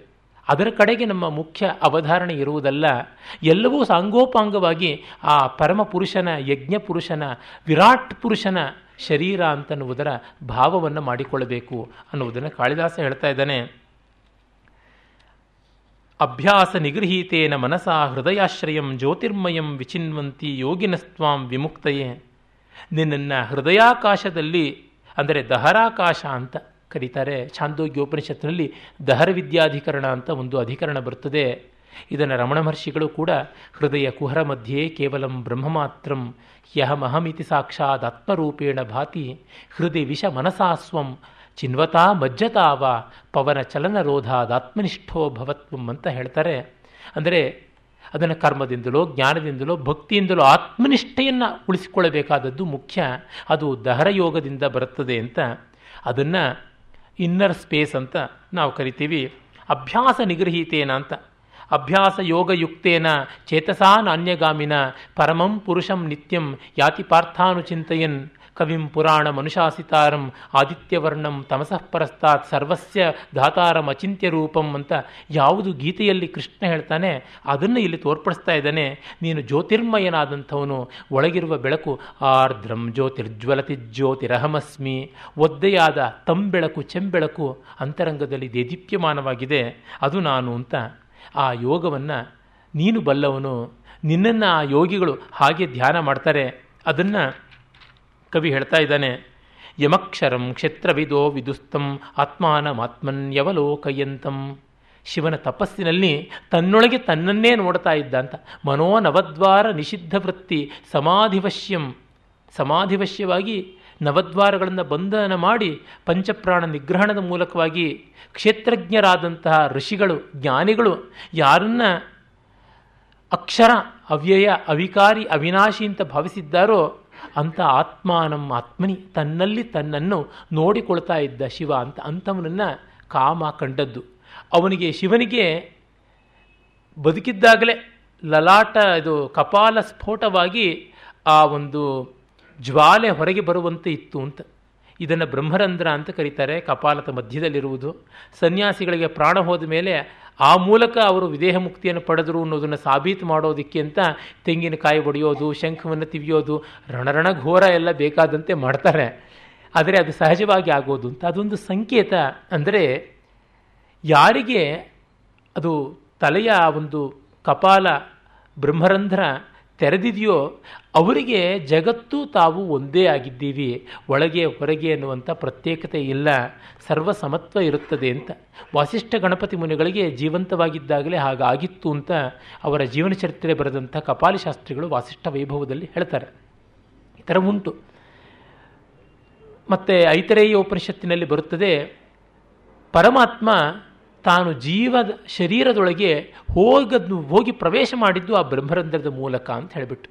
ಆ ಕಾರಣ ಅಲ್ಲಿಯಿಂದಲೇ ಆ ದ್ವಾರದಿಂದಲೇ ಅವನ ನಿರ್ಗಮನ ಆಗುವುದು ಉತ್ತಮವಾದದ್ದು ಅಂತ ಹೇಳಿಬಿಟ್ಟು. ಅದು ಒಂದು ಯೋಗಶಾಸ್ತ್ರದ ಸಂಕೇತ, ಪ್ರತೀಕ. ಆ ಒಂದು ವಿಷಯವನ್ನು ಕೂಡ ಕುಮಾರ ಸಂಭವದಲ್ಲಿ ಕಾಳಿದಾಸ ಬಹಳ ರಮಣೀಯವಾಗಿ ಆ ಚಂದ್ರ ಲೇಖೆ ಅದು ಒಳಗಿಂದ ಬರುವ ಜ್ವಾಲೆ ಎಂಬಂತೆ ತೋರ್ತಾ ಇತ್ತು ಅನ್ನುವಂಥ ಮಾತನ್ನು ಹೇಳ್ತಾನೆ. ಆಮೇಲೆ ಶಬ್ದಾದೀನ್ ವಿಷಯಾನ್ ಭೋಕ್ತುಂ ಚರಿತುಂ ದುಶ್ಚರಂ ತಪಃ ಪರ್ಯಾಪ್ತೋಸಿ ಪ್ರಜಾ ಪಾತುಂ ಔದಾಸೀನ್ಯೇನ ವರ್ತಿತು.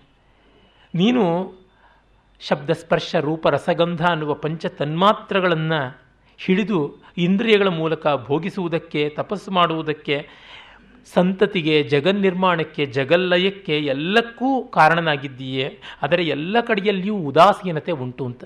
ನತ್ವಹಂ ತೇಷು ತೇ ಮಯಿ ಅಂತ. ನಾನು ಅವುಗಳಲ್ಲಿ ಇಲ್ಲ, ಅವುಗಳು ನನ್ನಲ್ಲಿವೆ ಅಂತ. ಅಂದರೆ I don't belong to them but they belong to me ಅಂತ. ಇದು ಒಂದು ವಿಶಿಷ್ಟಾದ್ವೈತದ ಸ್ವಾರಸ್ಯ.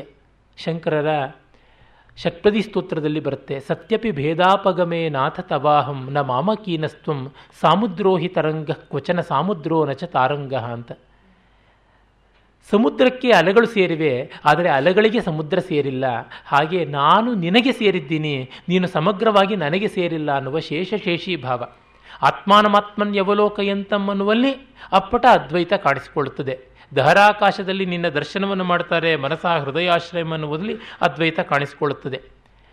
ಆದರೆ ಇಲ್ಲಿ ವಿಶಿಷ್ಟಾದ್ವೈತ ಕಾಣಿಸಿಕೊಳ್ಳುತ್ತದೆ. ಮೂರ್ತಿಮತ್ತಾಗಿ ವೇದಾಂತೇಶು ಯಮಾಹುರೇಕ ಪುರುಷಂ ಯಾಸ್ರಷ್ಟು ಸೃಷ್ಟಿರಾಧ್ಯ ಅಂತ ಮಾಡುವಾಗ ದ್ವೈತ ಕಾಣಿಸಿಕೊಳ್ಳುತ್ತದೆ. ಎಲ್ಲಕ್ಕೂ ಅವಕಾಶವನ್ನು ಮಹಾಕವಿ ಕೊಟ್ಟಿದ್ದಾನೆ. ಕಾರಣ, ಒಂದಕ್ಕೆ ಒಂದು ವಿರೋಧವಲ್ಲ. ಇದನ್ನು ಮೊದಲು ನಾವು ಅರ್ಥ ಮಾಡಿಕೊಳ್ಳಬೇಕು. ಎಲ್ಲ ಸಾಧಕನ ಚಿತ್ತ ಸಂಸ್ಕಾರ ಭೂಮಿಕೆಗಳಿಗೆ ತಕ್ಕಂತೆ ಒದಗುವಂಥದ್ದಾಗಿರೋದರಿಂದ ಕಟ್ಟಕಡೆಯ ಅನನ್ಯವಾದ ಏಕಮೇವಾದ್ವಿತೀಯ ಪರಬ್ರಹ್ಮದ ಜ್ಞಾನಕ್ಕಾಗಿ ಇರತಕ್ಕಂಥದ್ದು ಅಂತ ಅಜಸ್ಯ ಗೃಹತೋ ಜನ್ಮ ನಿರೀಹಸ್ಯ ತದ್ವಿಷಃ. ಅಜ ಅಂತ ನಿನ್ನ ಹೆಸರು ಹುಟ್ಟದೇ ಇರುವವನು ಅಂತ. ಆದರೆ ನೀನು ಹುಟ್ಟು ಅನ್ನೋದನ್ನು ಮಾಡಿಕೊಳ್ತೀಯ? ನಿನಗೆ ಬಯಕೆ ಇಲ್ಲ ನಿರೀಹ. ಆದರೆ ನಿನಗೆ ವೈರಿಗಳು ಸಾಯಬೇಕು ಅಂತ ಒಂದು ಸಂಕಲ್ಪ ಇದೆ. ಸ್ವಪತೋ ಜಾಗರೂಕಸ್ಯ.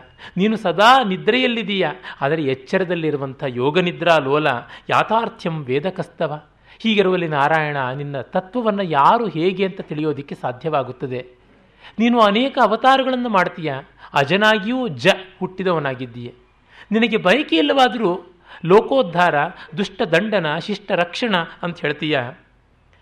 ಹೀಗಾಗಿ ಏನಂತ ನಾವು ನಿನ್ನನ್ನು ಹೇಳೋಣ? ಮತ್ತೆ ನೋಡಿ, ಮತ್ತೊಂದು ಉದಾ, ಉದಾರ ಮನೋಹರವಾದದ್ದು, ಉದತ್ತ ಗಂಭೀರವಾದದ್ದು ಕಾಳಿದಾಸನ ಒಂದು ಮಾತು. ಇದನ್ನು ಈ ತತ್ವವನ್ನು ವಿವೇಕಾನಂದರು ಪಾರ್ಲಿಮೆಂಟ್ ಆಫ್ ವರ್ಲ್ಡ್ ರಿಲಿಜನ್ಸಲ್ಲಿ ಹೇಳಿದಂಥದ್ದಾಗಿತ್ತು. ಬೌಧಾಪ್ಯಾಗಮೈರ್ ಭಿನ್ನಾ ಪಂಥಾ ನ ಸಿದ್ಧಿ ತ್ವಯ್ಯೇವ ತ್ವಯೇವ ನಿಪತಂದ್ಯೋಗ ಜಾಹ್ನವೀಯ ವಾರ್ಣವೇ. ಅನೇಕ ಬಗೆಯಾದಂತಹ ಶಾಸ್ತ್ರಗಳಿಂದ, ಮತಗ್ರಂಥಗಳಿಂದ, ಬೇರೆ ಬೇರೆ ದಾರಿಗಳಿಂದ, ಬೇರೆ ಬೇರೆ ಸಿದ್ಧಿಯ ಉಪಾಯಗಳಿಂದ, ಸಾಧನಗಳಿಂದ ನಿನ್ನನ್ನು ತಿಳಿತಾರಾದರೂ ಅವೆಲ್ಲ ನಿನಗೇ ಬಂದು ಸೇರ್ತಕ್ಕಂಥದ್ದು. ಯಯಥಾ ಮಾಂ ಪ್ರಪತ್ಸ್ಯಂತೆ ತಾಂಸ್ತತೈವ ಭಜಾಮ್ಯಹಂ, ಮಮ ವರ್ತಮಾನುವರ್ತಂತೆ ಮನುಷ್ಯ ಪಾರ್ಥ ಸರ್ವಶಃ ಅನ್ನುವಂಥ ಗೀತಾ ವಾಕ್ಯ ಇದಕ್ಕೆ ಸಂವಾದಿಯಾದದ್ದು. ಹೇಗೆ ಗಂಗೆ ಹತ್ತು ಸೀಳಾಗಿ ಸಮುದ್ರಕ್ಕೆ ಒಮ್ಮೆಲೆ ಬೀಳುತ್ತದೆಯೋ ಹಾಗೆ ನಾನಾ ದಾರಿಗಳಿಂದ ಬಹುಧಾ ಯಾಗಮಯರ್ ಭಿನ್ನ ಶಾಸ್ತ್ರಗಳು ಎಲ್ಲ ಕೂಡ ಬೇಕಾದ್ದಾಗಿರಲಿ, ಕಡೆಗೆ ನಿನ್ನಲ್ಲಿಯೇ ಬಂದು ಸೇರಬೇಕಾಗುತ್ತದೆ. ಬೇರೆ ಗತಿಯೇ ಇಲ್ಲ ಅಂತ. ಇಲ್ಲಿ ಹೋಲಿಕೆಯೂ ಅಷ್ಟೇ ಚೆನ್ನಾಗಿದೆ. ಅಂದರೆ ಗಂಗೆ ಬಂಗಾಳ ದೇಶದಲ್ಲಿ ಅನೇಕವಾಗಿ ಸೀಳಿಕೊಂಡು ಸಮುದ್ರಕ್ಕೆ ಬೀಳುತ್ತದೆ. ಅದನ್ನು ಕಾಳಿದಾಸ ಕಂಡವನು. ಗಂಗೆ ಎನ್ನುವ ಮೂಲಕ ಪಾವಿತ್ರ್ಯ ಉಂಟು. ಗಂಗೆ ಬಂದದ್ದೇ ಪಾಪಿಗಳನ್ನು ಉದ್ಧಾರ ಮಾಡೋದಕ್ಕೆ ಅಲ್ವಾ? ಸಗರತನಯ ಸ್ವರ್ಗ ಸೋಪಾನ ಪಂಕ್ತಿಂ ಅಂತ ಕಾಳಿದಾಸ ಹೇಳ್ತಾನೆ. ಮೇಘದೂತದಲ್ಲಿ ಅಂಥ ಗಂಗೆ ಎನ್ನುವ ಮೂಲಕ ಎಲ್ಲ ಮತಗ್ರಂಥಗಳು ಕೂಡ ಪ್ರಾಮಾಣಿಕವಾಗಿ ಸಾಧಕರ, ಜಿಜ್ಞಾಸುಗಳ, ಮುಮುಕ್ಷುಗಳ ಸದ್ಗತಿಗಾಗಿಯೇ ಬಂದಿರುವಂಥದ್ದು. ನತೈ, ನಚೈತೆ ಮುನಯೋ ಭ್ರಾಂತ ಅನ್ನುವ ಮಾತನ್ನು ಮಧುಸೂದನ ಸರಸ್ವತಿಗಳು ಹೇಳ್ತಾರೆ. ಮುನಿಗಳು, ಜ್ಞಾನಿಗಳು, ಎಲ್ಲ ಆಚಾರ್ಯರುಗಳು, ಎಲ್ಲ ಪ್ರವಾದಿಗಳು ಭ್ರಾಮಕವಾಗಿ ಮಾಡಿದ್ದಲ್ಲ, ಅವರು ಭ್ರಮಿಷ್ಠರಲ್ಲ, ಅವಿವೇಕಿಗಳಲ್ಲ ಅಂತನ್ನುವಂಥದ್ದು. ನೂರಾರು ಮತವಿಹುದು ಲೋಕದುಗ್ರಾಣದಲ್ಲಿ ಆರಿಸಿಕೋ ನಿನಗೆ ಹಿತವಪ್ಪುದನು ಒಂದನ್ನು ಅದನ್ನು ಕಾಣಬಹುದು. ಯಥಾ ನದ್ಯಸ್ಯಂದಮಾನಾ ಸಮುದ್ರೇ ಸ್ತಂಗಚ್ಚಂತಿ ನಾಮರೂಪೇ ವಿಹಾಯ, ತಥಾ ವಿದ್ವನ್ ನಾಮರೂಪಾದ್ ವಿಮುಕ್ತ ಪರಾತ್ಪರಂ ಪುರುಷಮುಪೈತಿ ದಿವ್ಯಂ. ಇದು ಮುಂಡಕದಲ್ಲಿ ಬರ್ತಕ್ಕಂಥ ಮಾತು ಮುಂಡಕೋಪನಿಷತ್ತಿನ ಮಂತ್ರ. ಹೇಗೆ ನದಿಗಳೆಲ್ಲ ಹೋಗಿ ಸಮುದ್ರವನ್ನೇ ಸೇರುತ್ತವೆಯೋ, ಹಾಗೆ ನಾಮ ರೂಪಗಳನ್ನು ಉಪಾಧಿಯನ್ನು ಕಳಚಿಕೊಂಡು ಜೀವ ಬ್ರಹ್ಮದಲ್ಲಿ ಸೇರ್ತಾನೆ ಅಂತ. ಆಮೇಲೆ ಶಿವಮಹಿಮ್ನ ಸ್ತೋತ್ರದಲ್ಲಿ ಇದೆ. ತ್ರಯೀ ಸಾಂಖ್ಯಂ ಯೋಗ ಪಶುಪತಿಮತಂ ವೈಷ್ಣವಮಿತಿ ಪ್ರಭಿನ್ನೆ ಪ್ರಸ್ಥಾನೆ ಪರಮಿದಮದಃ ಪಥ್ಯಮಿತಿ ಚ ರುಚೀನಾಂ ವೈಚಿತ್ರ್ಯಾತ್ ರುಜುಕುಟಿಲ ನಾನಾಪಥಜುಷಾಂ ನೃಣಾಂ ಏಕೋ ಗಮ್ಯಸ್ತ್ವಮಸಿ ಪಯಸಾಮರ್ಣವ ಇವ.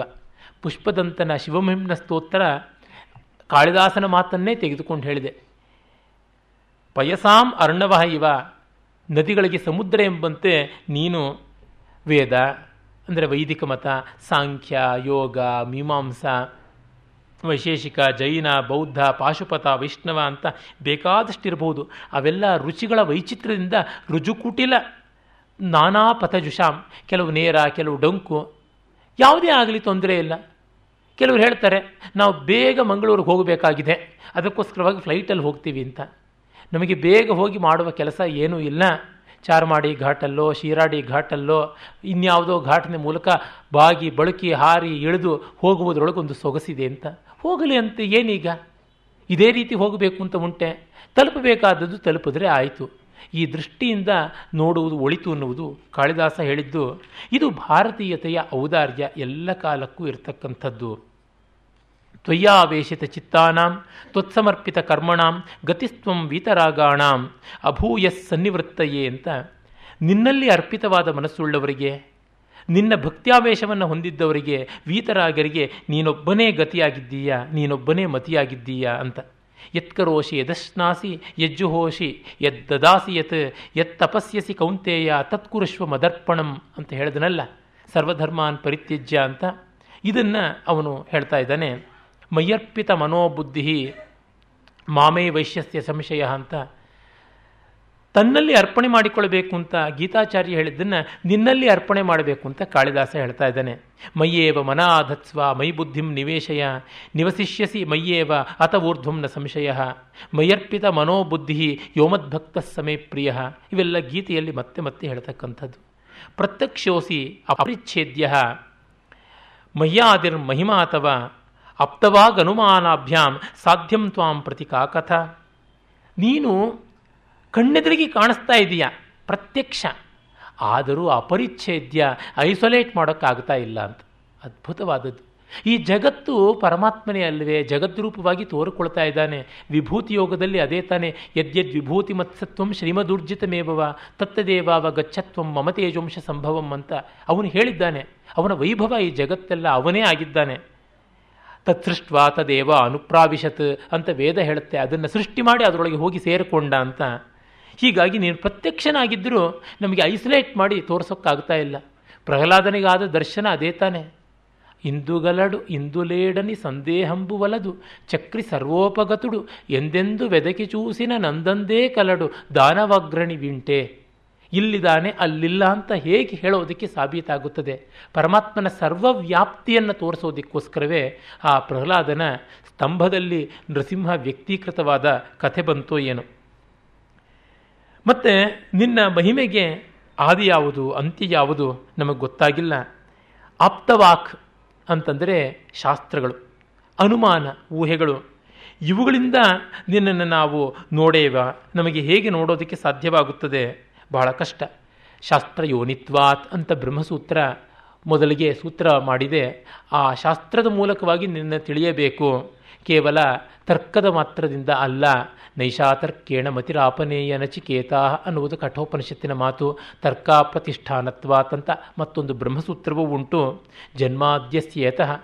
ಜನ್ಮಾದಿಗಳೆಲ್ಲ ಯಥೋ ವಾಯುಮಾನಿ ಭೂತಾನಿ ಜಾಯಂತೆ ಏನ ಜಾತಾನಿ ಜೀವಂತಿ ಯತ್ಪರ್ಯಂತಿ ಅಭಿಸಂವಿಶಂತಿ ತದ್ವಿಜಿಜ್ಞಾಸಸ್ವ ತದ್ ಬ್ರಹ್ಮೇತಿ ಅಂತ ತೈತ್ರಿಯೋಪನಿಷತ್ತು ಏನು ಹೇಳಿದೆ ಅದೆಲ್ಲಕ್ಕೂ ಕಾಳಿದಾಸನಲ್ಲಿ ನಿದರ್ಶನ ಕಾಣ್ತಾನೇ ಬರ್ತಾ ಇದೆ ಅಂತ ಗೊತ್ತಾಗುತ್ತೆ. ಕೇವಲಂ ಸ್ಮರಣೇನೈವ ಪುನಾಸಿ ಪುರುಷಂ ಯತಃ ಅನೇನ ವೃತ್ತಯ ಶೇಷಾ ನಿವೇದಿತ ಫಲಸ್ತ್ವಯಿ. ನಿನ್ನನ್ನು ನೆನೆದರೆ ಸಾಕು, ಸ್ಮರಣೆಯೊಂದೇ ಸಾಲದೆ. ನಮ್ಮನ್ನು ಉದ್ಧಾರ ಮಾಡ್ತೀಯ? ಇನ್ನು ಧ್ಯಾನ, ಚಿಂತನ, ಭಜನ, ಪೂಜನ, ಪಾದಸೇವನ, ಅರ್ಚನ, ಆತ್ಮಾರ್ಪಣ ಇತ್ಯಾದಿ ನವವಿಧವಾದ ಅಥವಾ ಏಕಾದಶ ವಿಧವಾದ ಭಕ್ತಿಯನ್ನು ಮಾಡಿಕೊಂಡ್ರೆ ಏನನ್ನು ಮಾಡುವುದಿಲ್ಲ ಅಂತನ್ನುವ ಮಾತನ್ನು ಹೇಳ್ತಾನೆ. ಉದಧೇರಿವ ರತ್ನಾನಿ ತೇಜಾಂಸೀವ ವಿವಸ್ವತಃ ಸ್ತುತಿಭ್ಯೋ ವ್ಯತಿರಿಚ್ಯಂತೆ ದೂರಾಣಿ ಚರಿತಾನಿತೆ ಹೇಗೆ ಸಮುದ್ರದ ರತ್ನಗಳು ಮತ್ತು ಸೂರ್ಯನ ತೇಜಸ್ಸುಗಳು ಉಂಟೋ ಹಾಗೆ ರತ್ನಗಳಿಂದ ನಾವು ನೋಡಿಕೊಂಡು ಸಮುದ್ರವನ್ನು ಪೂರ್ತಿ ಅಳೆಯೋಕ್ಕಾಗೋಲ್ಲ. ಅದೇ ರೀತಿ ಸಮುದ್ರದಿಂದ ಅತೀತವೂ ಆಗಿರ್ತಕ್ಕಂಥವು ರತ್ನಗಳು. ತೇಜಸ್ಸು ಸೂರ್ಯನು ಅದೇ ರೀತಿಯಾಗಿರ್ತಕ್ಕಂಥದ್ದು. ರತ್ನಾಕರ ಅಂತ ಸಮುದ್ರವನ್ನು ಹೇಳೋದು ಆ ರತ್ನಗಳ ಕಾರಣ. ಸೂರ್ಯನನ್ನು ಪ್ರಭಾಕರ ಅಂತ ಹೇಳೋದು ಪ್ರಭೆಗಳ ಕಾರಣ. ಈ ರೀತಿ ಗುಣ ಗುಣಿಗಳಿಗೆ ಶಿವಶಕ್ತಿಗಳಿಗೆ ಅಭೇದ ಉಂಟು ಅಂತಲೂ ಆಗಬಹುದು. ಮೂರ್ತಾಮೂರ್ತಗಳು ಎರಡು ಉಂಟು. ತೇಜಸ್ಸು ಅಮೂರ್ತ, ರತ್ನವೋ ಸೂರ್ಯಬಿಂಬವೋ ಮೂರ್ತ. ಆ ರೀತಿಯಾಗೂ ನೋಡಬಹುದು ಏನೇ ಮಾಡಿದರೂ ಎಲ್ಲ ಸ್ತುತಿಗಳನ್ನು ಮೀರಿ ನಿಲ್ತಕ್ಕಂಥವನು ನೀನು. ನಿನ್ನ ಚಾರಿತ್ರ್ಯ ಅತಿ ವಿಶಿಷ್ಟವಾದದ್ದು, ಅಚಿಂತ್ಯವಾದದ್ದು ಅಂತ ಹೇಳಿಬಿಟ್ಟಿದ್ರು ಅವರು ಪ್ರಾರ್ಥನೆ ಮಾಡ್ತಾರೆ. ಆಮೇಲೆ ನೋಡಿ, ಅಷ್ಟು ಪ್ರಾರ್ಥನೆ ಮಾಡಿದಂಥವರು ನಾರಾಯಣನನ್ನು ಆ ಎಲ್ಲ ಋಷಿಗಳು ಕಡೆಗೆ ಒಂದು ಮಾತನ್ನು ಹೇಳ್ತಾರೆ, ಅನವಾಪ್ತವ್ಯಮಾಪ್ತವ್ಯಂ ನತೆ ಕಿಂಚನ ವಿದ್ಯತೆ ಲೋಕಾನುಗ್ರಹ ಏವೈಕ ಹೇತುಸ್ತೆ ಜನ್ಮಕರ್ಮಣೋ, ನೀನು ಪಡ್ಕೊಳ್ಳುವಂಥದ್ದು ಏನೂ ಇಲ್ಲ. ಇನ್ನೇನು ಮಾಡಬೇಕು? ಲೋಕಾನುಗ್ರಹಕ್ಕಾಗಿ ನೀನು ಅವತಾರ ಮಾಡಬೇಕು. ನಮ್ಮನ್ನು ಕಾಪಾಡೋದಕ್ಕೆ ನೀನು ಪಡ್ಕೊಳ್ಳುವಂಥದ್ದು ಏನೂ ಇಲ್ಲ ಅಂತ. ನಮೇ ಪಾರ್ಥಾಸ್ತಿ ಕರ್ತವ್ಯಂ ತ್ರಿಷು ತ್ರಿಶುಲೋಕೇಶು ಕಿಂಚನ ನಾನವಾಪ್ತವ್ಯಮಪ್ತವ್ಯಂ ವರ್ತಯೇವಚ ಕರ್ಮಣಿ ಅಂತ ಕೃಷ್ಣ ಗೀತೆಯಲ್ಲಿ ಹೇಳ್ತಾನೆ. ಮೂರು ಲೋಕದಲ್ಲಿ ನಾನು ಪಡ್ಕೊಳ್ಳುವುದು ಏನೂ ಇಲ್ಲ. ಆದರೂ ನಾನು ಕರ್ಮದಲ್ಲಿ ಲೀನನಾಗಿದ್ದೀನಿ. ಯಾಕೆ? ಯದ್ಯದಾಚರತಿ ಶ್ರೇಷ್ಠ, ತತ್ತದೇವ ಇತರೋ ಜನ, ಸ ಯತ್ಪ್ರಮಾಣಂ ಕುರುತೆ, ಲೋಕಸ್ತದನು ವರ್ತತೆ ಅಂತ ಯಾವುದನ್ನು ಉತ್ತಮನ ಆಚರಿಸ್ತಾನೆ, ಅದನ್ನು ಮಿಕ್ಕವರೆಲ್ಲ ಅನುಸರಿಸುವ ಕಾರಣ ಉತ್ತಮರು ಮಾರ್ಗದರ್ಶಕರಾಗಿ ಉಳಿಯಬೇಕಾದ ಬಾಧ್ಯತೆ ಉಂಟು ಅಂತ. ಇದೆಲ್ಲ ಸ್ತೋತ್ರಗಳನ್ನು ಮಾಡಿ ದೇವ ಋಷಿಗಳು ಎಲ್ಲರೂ ಕೂಡ ಮಹಿಮಾನಂ ಯದುತ್ಕೀರ್ಯ ತವ ಸಂಹ್ರಿಯತೆ ವಚಃ ಶ್ರಮೇಣ ತದಶಕ್ತ್ಯಾವ ನಗುಣಾನಾಮಿಯತ್ತಯ ಅಂತಾರೆ. ಇದನ್ನು ಕಾಳಿದಾಸ ಮಾತ್ರ ಬರೆಯೋದಕ್ಕೆ ಸಾಧ್ಯ, ಅಷ್ಟು ಸೊಗಸಾದದ್ದು.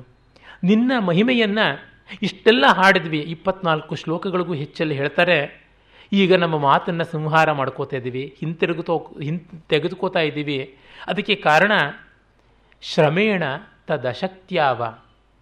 ನಮ್ಮ ದೇಹಕ್ಕೆ ಶ್ರಮವಾಯಿತು, ಬಾಯಿ ಬಿದ್ದೋಯಿತು, ನಮ್ಮ ಮಾತುಗಳು ಬರಿದಾದವು, ನಮ್ಮ ಕಲ್ಪನೆ ಸೋತ್ ಹೋಯಿತು ಅಂತಲೇ ಹೊರತು, ನ ಗುಣಾನಾಮ್ ಎತ್ತಯ ನಿನ್ನ ಗುಣಗಳು ಖಾಲಿಯಾಯಿತು ನಿನ್ನ ಮಹಿಮೆ ಮುಗಿಯಿತು ಅಂತ ಅಲ್ಲ ಅಂತ. ನ ಗುಣಾನಾಮ್ ಎತ್ತಯ ಶ್ರಮೇಣ ತದಶಕ್ತ್ಯಾವ, ನ ಗುಣಾನಾಮ್ ಎತ್ತಯ ಅಂತ ಎಷ್ಟು ಮನೋಹರವಾದಂಥದ್ದು.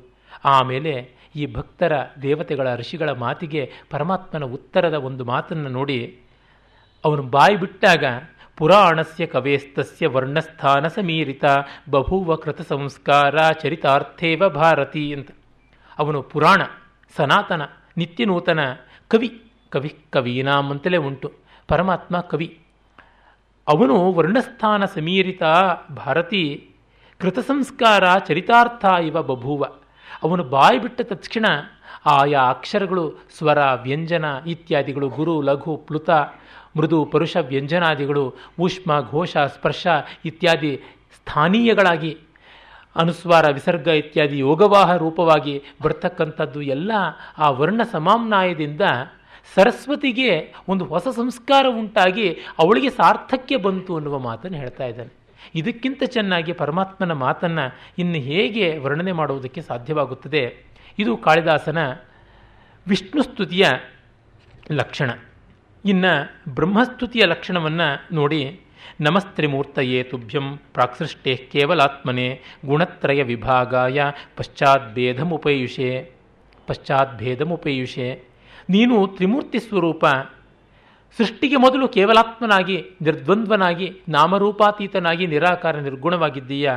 ಆಮೇಲೆ ಗುಣತ್ರಯದ ಭೇದ ಮಾಡಿಕೊಂಡು ಸತ್ವ, ರಜಸ್ಸು, ತಮಸ್ಸು ಅಂತ ಮಾಡಿಕೊಂಡು ಸತ್ವಮೂರ್ತಿ ನಾರಾಯಣನಾಗಿ ಸ್ಥಿತಿ ಮಾಡ್ತೀಯ? ರಜೋಮೂರ್ತಿ ಬ್ರಹ್ಮನಾಗಿ ಸೃಷ್ಟಿ ಮಾಡ್ತೀಯ? ತಮೋಮೂರ್ತಿ ರುದ್ರನಾಗಿ ಲಯವನ್ನು ಮಾಡ್ತೀಯ ಅಂತ. ಅದೇ, ಆತ್ಮೈ ವೇದಂ, ಸದೇ ವೇದಂ. ಏಕಮೇವಾದ್ವಿತೀಯ ಮಾಸೀತ್ ಇತ್ಯಾದಿಯಾಗಿ ಉಪನಿಷತ್ತಿನಲ್ಲಿ ಬರ್ತಕ್ಕಂಥ ಮಾತುಗಳಿಗೆ ಇದು ಸೊಗಸಾದ ಸಂವಾದಿಯಾಗಿ ತೋರುವಂಥದ್ದು. ಸಹಿ ದೇವ ಪರಂ ಜ್ಯೋತಿ ತಮಃಪಾರೇ ವ್ಯವಸ್ಥಿತಂ ಪರಿಚ್ಛಿನ್ನ ಪ್ರಭಾವೃದ್ಧಿ ನಮಯ ನಚ ವಿಷ್ಣುನ ಅನ್ನುವಂಥ ಮಾತನ್ನು ಕುಮಾರ ಸಂಭವದಲ್ಲಿ ಕೂಡ ಹೇಳ್ತಾನೆ. ಹೀಗೆ ಒಂದು ದೇವರು ಮತ್ತೊಂದು ದೇವರನ್ನು ಕೊಂಡಾಡುವಂಥದ್ದು ಬರ್ತದೆ. ಬ್ರಹ್ಮ ಶಿವನನ್ನು ಸ್ತುತಿ ಮಾಡುವಂಥದ್ದು. ಆಮೇಲೆ ತಿಸ್ರಭಿಸ್ತ್ವಂ ಅವಸ್ಥಾಭಿ ಮಹಿಮಾನಮುದೀರಯನ್ ಪ್ರಳಯಸ್ಥಿತಿ ಕಾರಣ ಕಾರಣತಾಂಗತಃ ಈ ಅವಸ್ಥಾ ಅನ್ನೋದಕ್ಕೆ ಸೃಷ್ಟಿಸ್ಥಿತಿ ಲಯ ಅಂತಲೂ ತೆಗೆದುಕೊಳ್ಳಬಹುದು, ಜಾಗ್ರತ್ ಸ್ವಪ್ನ ಸುಷುಪ್ತಿ ಅಂತಲೂ ತೆಗೆದುಕೊಳ್ಳಬಹುದು. ನನಗೆ ಅತ್ತ ಕಡೆಗೆ ಓಲು ಜಾಗ್ರತ್ ಸ್ವಪ್ನ ಸುಷುಪ್ತಿ ಎನ್ನುವಂಥ ಅವಸ್ಥೆಗಳಿಂದ, ಈ ಮೂರು ಅವಸ್ಥೆಗಳಿಂದ ಆತ್ಮ ದರ್ಶನವನ್ನು ಮಾಡಿಕೊಳ್ಳೋದಕ್ಕೆ ಆಗುತ್ತದೆ ಅಂತ ನಮಗೆ ಚೆನ್ನಾಗಿಯೇ ಗೊತ್ತಿರತಕ್ಕಂಥದ್ದು ಬೃಹದಾರಣ್ಯಕದಲ್ಲಿ. ಮತ್ತು ನಾವು ಪ್ರಸಿದ್ಧವಾದಂಥ ಮಾಂಡುಕ್ಯದಲ್ಲಿ ಕಾಣ್ತೀವಿ, ಅಲ್ಲಿ ಗೊತ್ತಾಗುತ್ತದೆ. ನೀನು ಸೃಷ್ಟಿಸ್ಥಿತಿ ಲಯ ಅನ್ನುವ ಮೂರಕ್ಕೂ ಕಾರಣನಾಗಿದ್ದೀಯಾ ಅಂತ. ಅವ್ಯಕ್ತಾದೀನಿ ಭೂತಾನಿ, ಅವ್ಯಕ್ತ ನಿಧನಾನ್ಯಪಿ ವ್ಯಕ್ತ ಮಧ್ಯಾನಿ ಕೌಂತೇಯ, ತತ್ರಕ ಪರಿದೇವನ. ಏನಿದೆ ಅಲ್ಲಿ ಗೋಳಾಡುವಂಥದ್ದು? ವ್ಯಕ್ತ ಮಧ್ಯ. ತೋರುವುದು ಮಧ್ಯ ಮಾತ್ರ, ಸ್ಥಿತಿ ಮಾತ್ರ, ಆದಿ, ಅಂತ್ಯ, ಅಗೋಚರವಾದದ್ದು ಅಂತ. ಸ್ತ್ರೀ ಪುಂಸಾ ಆತ್ಮಭಾಗೌತೆ ಭಿನ್ನ ಮೂರ್ತೆ ಸಿಸೃಕ್ಷಯ ಪ್ರಸೂತಿಭಾಜಸ್ಸರ್ಗಸ್ಯ ತಾವೇವ ಪಿತರವು ಸ್ಮೃತವು ಹೆಣ್ಣು ಗಂಡು ನಿನ್ನೊಳಗೆ ಅಡಗಿರ್ತಕ್ಕಂಥದ್ದು, ನೀನು ಸ್ತ್ರೀ ಪುಂ ಭೇದಾತಿ ರಿಕ್ತನಾಗಿರ್ತಕ್ಕಂಥವನು. ಸೃಷ್ಟಿಕಾಲದಲ್ಲಿ ಮಾತ್ರ ಇವೆಲ್ಲ ಬರುವಂಥದ್ದು. ದ್ವಿಧಾ ಕೃತ್ವಾತ್ಮಾನೋ ದೇಹಮರ್ಧೇನ ಪುರುಷೋಭವತ್ ಅಂತ ಎಲ್ಲ ಶಾಸ್ತ್ರದಲ್ಲಿ ಬರುವಂಥದ್ದು. ಮನು ಮತ್ತು ಮನಾವಿ ಅಥವಾ ಸ್ವಾಯಂಭೋಮನು ಮತ್ತು ಶತರೂಪ ಅಂತ ವಿಭಾಗವನ್ನು ಮಾಡಿದ್ದು ಅಂತನ್ನುವುದು ನಮಗೆ ಗೊತ್ತೇ ಗೊತ್ತಾಗಿರುವಂಥದ್ದು. ಸ್ವಕಾಲ ಪರಿಣಾಮೇನ ವ್ಯಕ್ತರಾತ್ರಿಂದಿವಸ್ಯತೆ ಯೌತು ಸ್ವಪ್ನಾವ ಸ್ವಪ್ನಾವಬೋಧೌತೌ ಭೂತಾನಾಂ ಪ್ರಲಯೋದಯವು ನಿನ್ನ ಹಗಲು ರಾತ್ರಿಗಳು ನಮಗೆ ಸೃಷ್ಟಿ ಲಯಗಳಾಗುತ್ತವೆ. ಈ ರೀತಿ ಜಗತ್ತು ನಡೀತಾ ಇರ್ತಕ್ಕಂಥದ್ದು ಅನ್ನುವ ಮಾತನ್ನು ಹೇಳ್ತಾನೆ. ಜಗದ್ಯೋನ ಯೋನಿಸ್ತ್ವಂ ಜಗದಂತೋ ನಿರಂತಕ, ಜಗದಾದಿರನಾದಿಸ್ತ್ವಂ ಜಗದೀಶೋ ನಿರೀಶ್ವರ. ಮತ್ತೆ ಮತ್ತೆ ಅದೇ ವಿಷಯವನ್ನು ಬೇರೊಂದು ಬಗೆಯಲ್ಲಿ ಹೇಳ್ತಾನೆ. ನೀನು ಜಗತ್ತಿಗೆ ಕಾರಣ, ನಿನಗೆ ಕಾರಣ ಇಲ್ಲ. ನೀನು ಜಗತ್ತಿಗೆ ಕೊನೆ, ನಿನಗೆ ಕೊನೆ ಇಲ್ಲ. ನೀನು ಜಗತ್ತಿಗೆ ಈಶ, ನಿನಗೆ ಈಶ ಇಲ್ಲ ಅನ್ನುವಂಥ ಮಾತನ್ನು ಹೇಳ್ತಾನೆ. ಆಮೇಲೆ ಹೀಗೆ ಹೇಳುವ ಮೂಲಕ ಕಾರಣವಾಗಿದ್ದರೂ ಕಾರಣವಲ್ಲ ಅಂತ ಈಶ್ವರ ಬ್ರಹ್ಮಗಳ ಸಗುಣ ಸಾಕಾರವಾದ ಈಶ್ವರ, ನಿರ್ಗುಣ ನಿರಾಕಾರವಾದ ಬ್ರಹ್ಮದ ವ್ಯತ್ಯಾಸವನ್ನು ಕೂಡ ಹೇಳ್ತಾ ಇದ್ದಾನೆ.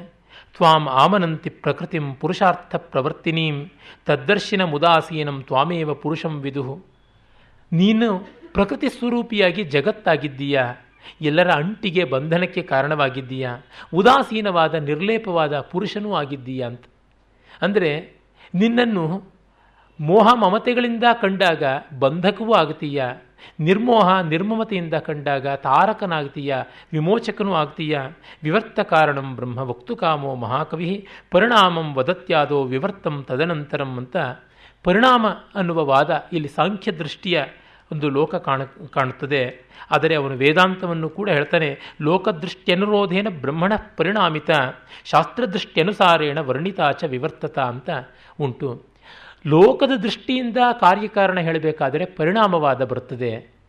ಆದರೆ ಶಾಸ್ತ್ರದೃಷ್ಟಿಯಿಂದ ಸ್ವಾನುಭವ ದೃಷ್ಟಿಯಿಂದ ಹೇಳುವಾಗ ವಿವರ್ತವಾದ ಬರುತ್ತದೆ ಅಂತ ಎರಡೂ ವಾದಗಳು ನಮ್ಮಲ್ಲಿ ಕಾಳಿದಾಸನ ಕಾವ್ಯಗಳಲ್ಲಿ ಕಾಣುತ್ತದೆ. ಹೀಗೆ ಅಖ್ಯಾತಿ, ಅಸತ್ಖ್ಯಾತಿ ಅನಿರ್ವಚನೀಯತಾ ಖ್ಯಾತಿ ಮೊದಲಾದ ಎಲ್ಲ ಖ್ಯಾತಿವಾದಗಳು ಒಂದು ವಸ್ತು ಹೇಗೆ ತೋರಿಕೊಳ್ಳುತ್ತದೆ ಅದೆಲ್ಲದರ ವಿವರಗಳನ್ನು ನಾವಿಲ್ಲಿ ಕಾಣಬಹುದು. ತ್ವಂ ಪಿತೃಣಾಮಪಿ ಪಿತಾ ದೇವಾನಾಮಪಿ ದೇವತಾ, ಪರತೋಪಿ ಪರಶ್ಚಾಸಿ ವಿಧಾತ ವೇಧಸಾಮಪಿ. ನೀನು ಪಿತೃಗಳ ಪಿತೃ, ದೇವತೆಗಳ ದೇವ, ಪರತರದ ಪರತಮ, ಬ್ರಹ್ಮರಿಗೆ ಬ್ರಹ್ಮನಾಗಿದ್ದೀಯಾ ಅಂತ. ಇಲ್ಲಿ ಕೇನೋಪನಿಷತ್ತು, ಶ್ರೋತ್ರಸ್ಯ ಶ್ರೋತ್ರಂ ಮನಸೋ ಮನೋಯತ್ ವಾಚೋ ಹಿ ವಾಚಂ ಸೌ ಪ್ರಾಣಸ್ಯ ಪ್ರಾಣ ಚಕ್ಷುಷಶ್ಚಕ್ಷು ಅತಿಮುಚ್ಯ ಧೀರಾ ಪ್ರೇತ್ಯಾಸ್ಮಲ್ಲೋಕಾದಮೃತಾ ಭವಂತಿ ಅಂತ ಮಾತು ಬರುತ್ತಲ್ಲ. ಅವನು ಕಿವಿಯ ಕಿವಿ, ಕಣ್ಣಿನ ಕಣ್ಣು, ಮೂಗಿನ ಮೂಗು, ಜೀವದ ಜೀವ, ಆತ್ಮನ ಆತ್ಮನಾಗಿದ್ದಾನೆ. ಆತನನ್ನು ಕಂಡವರು ಎಲ್ಲವನ್ನೂ ಕಂಡವರಾಗುತ್ತದೆ.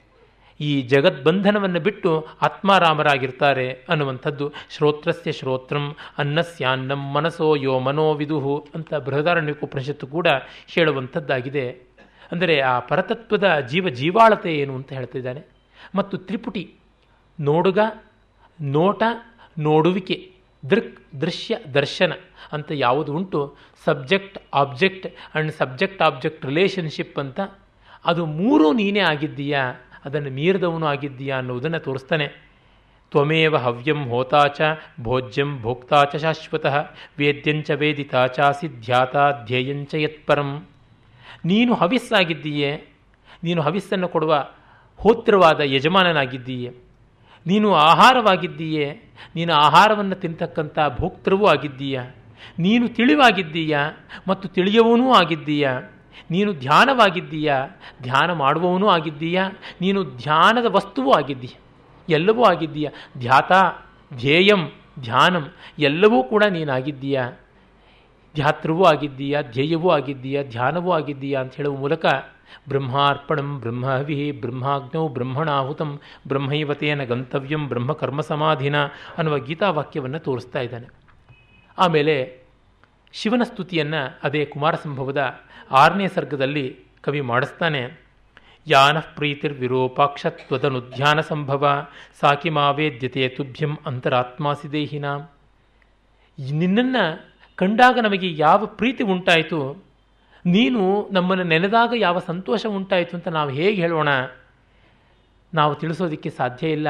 ನಮ್ಮ ಅಂತರಾತ್ಮನಾದ ಕಾರಣ ನೀನೇ ತಿಳ್ಕೊಳ್ಬೇಕು. ಸಾಕ್ಷಾತ್ ದೃಷ್ಟೋಸಿ ನ ಪುನಃ ವಿದ್ಮಸ್ತ್ವಾಂ ವಯಮಂಜಸ ಪ್ರಸೀದ ಕಥೆಯಾತ್ಮಾನಂ ನದಿಯಾಂ ಪತಿವರ್ತಸೆ. ನಿನ್ನನ್ನು ನಾವು ಸಾಕ್ಷಾತ್ತಾಗಿ ನೋಡಿದ್ವಿ, ಆದರೆ ತಿಳಿಯೋಕ್ಕೆ ಆಗ್ತಾ ಇಲ್ಲ. ಕೃಷ್ಣನನ್ನು ಅರ್ಜುನನಿಗೆ ತಿಳಿಯೋಕ್ಕೆ ಆಯ್ತಾ? ಸಖ ಅಂತ ಅಂದುಕೊಂಡಿದ್ದ ಆ ವಿಶ್ವರೂಪ ಕಂಡಾಗ ಪರಮಾತ್ಮ ಅನ್ನುವುದು ಗೋಚರವಾಯಿತು. ಹಾಗಾಗಿ ಕ್ಷಮಸ್ವ ಅಂತ ಬೇಡಿಕೊಳ್ಳಬೇಕಾಯಿತು. ಕಿಂ ಏನ ಸೃಜಸಿ ವ್ಯಕ್ತಂ, ಉತ ಏನ ಬಿಭರ್ಷಿತತ್, ಅಥ ವಿಶ್ವಸ್ಯ ಸಂಹರ್ತ ಭಾಗ ಕಥಮ ಏವತೆ.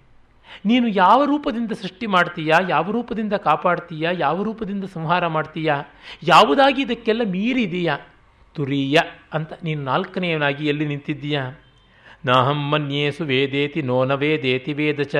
ಯೋನಸ್ತದ್ವೇದ ತದ್ವೇದ ನೋನ ವೇದೇತಿ ವೇದ ಚ. ಇದು ಕೇನೋಪನಿಷತ್ನಲ್ಲಿ ಬರ್ತಕ್ಕಂಥದ್ದು. ನನಗಿದು ಗೊತ್ತಿಲ್ಲ ಅನ್ನುವವನಿಗೆ ಗೊತ್ತಾಗುತ್ತೆ. ನನಗಿದು ಗೊತ್ತಿದೆ ಅನ್ನುವನಿಗೆ ಗೊತ್ತಾಗೋಲ್ಲ ಅಂತ. ನಾನು ತಿಳಿದೆ ಅಂತನ್ನುವನು ಪರಮಾತ್ಮನನ್ನ ಪರಿಚ್ಛಿನ್ನ ಮಾಡಿದ್ದಾನೆ, ಲಿಮಿಟ್ ಮಾಡಿಕೊಂಡಿದ್ದಾನೆ, ಹಾಗಾಗಿ ಅವನು ತಿಳಿದಿಲ್ಲ. ನಾನು ತಿಳಿದಿಲ್ಲ ಅಂತನೋ ನಿಜವಾಗಿ ತಿಳಿದಿದ್ದಾನೆ ಅಂತನ್ನುವಲ್ಲಿ ಆ ವಿನಯ ನಮ್ರತೆಯ ದೃಷ್ಟಿಯಿಂದ ನೋಡಿದಾಗ ದ್ವೈತ ವಿಶಿಷ್ಟಾದ್ವೈತಗಳು ಅಪರಿಚ್ಛಿನ್ನತೆ ಅನ್ನುವ ದೃಷ್ಟಿಯಿಂದ ನೋಡಿದಾಗ ಅದ್ವೈತ. ಹೀಗೆ ಮೂರೂ ಒಂದೇ ಕಡೆ ಕಾಳಿದಾಸ ತೋರ್ಪಡಿಸ್ತಾನೆ. ಯಸ್ಮಾ, ಯಸ್ಯ ಮತಂ ತಸ್ಯ ಮತಂ ಮತಂ ಯಸ್ಯ ನ ವೇದ ಸಹ ಅವಿಜ್ಞಾತಂ ವಿಜಾನತ ವಿಜ್ಞಾತಂ ಅವಿಜಾನತಾಂ ಅನ್ನುವ ಮಾತು ಮತ್ತೆ ಕೇನೋಪನಿಷತ್ತಿನಲ್ಲಿ ಬಂದು ನಮ್ಮ ಮಿತಿ ಎನ್ನುವುದನ್ನು ಹೇಳುವಲ್ಲಿ ನಮ್ಮ ಅಮಿತತ್ವವೂ ಗೋಚರವಾಗ್ತಾ ಇದೆ ಅಂತ. ಇದು ಧ್ವನಿಗೆ ಅದ್ಭುತವಾದ ನಿದರ್ಶನ. ಹಿರಿಯಣ್ಣನವರು ಹೇಳ್ತಾರೆ, ಧ್ವನಿ is the failure that succeeds ಅಂತ. ಇದು ಸೋತು ಗೆಲ್ಲುವಂಥದ್ದು. ಲೋಕದಲ್ಲಿ ಹೆಣ್ಣಾದರೂ ಹಾಗೆ ಗಂಡನಿಗೆ ಸೋತಾಗ ಗೆಲ್ತಾಳೆ ಎನ್ನುವುದು ಪ್ರಸಿದ್ಧವಾದ ಮಾತು ಉಂಟಲ್ಲ, ಅದು ಇಲ್ಲಿಯೇ ಹೀಗೆ ಗೊತ್ತಾಗುವಂಥದ್ದು. ಆಮೇಲೆ ಕವಿ ಕಡೆಯಲ್ಲಿ ಹೇಳ್ತಾನೆ ಕಲಿತಾನ್ಯೋನ್ಯ ಸಾಮರ್ಥ್ಯೈ ಪೃಥಿವ್ಯಾದಿಭಿರಾತ್ಮನಿ ಏನೇದಂ ಧ್ರಿಯತೆ ವಿಶ್ವಂ. ದುರ್ಯೈನಾಮಿವ ಧ್ವನಿ.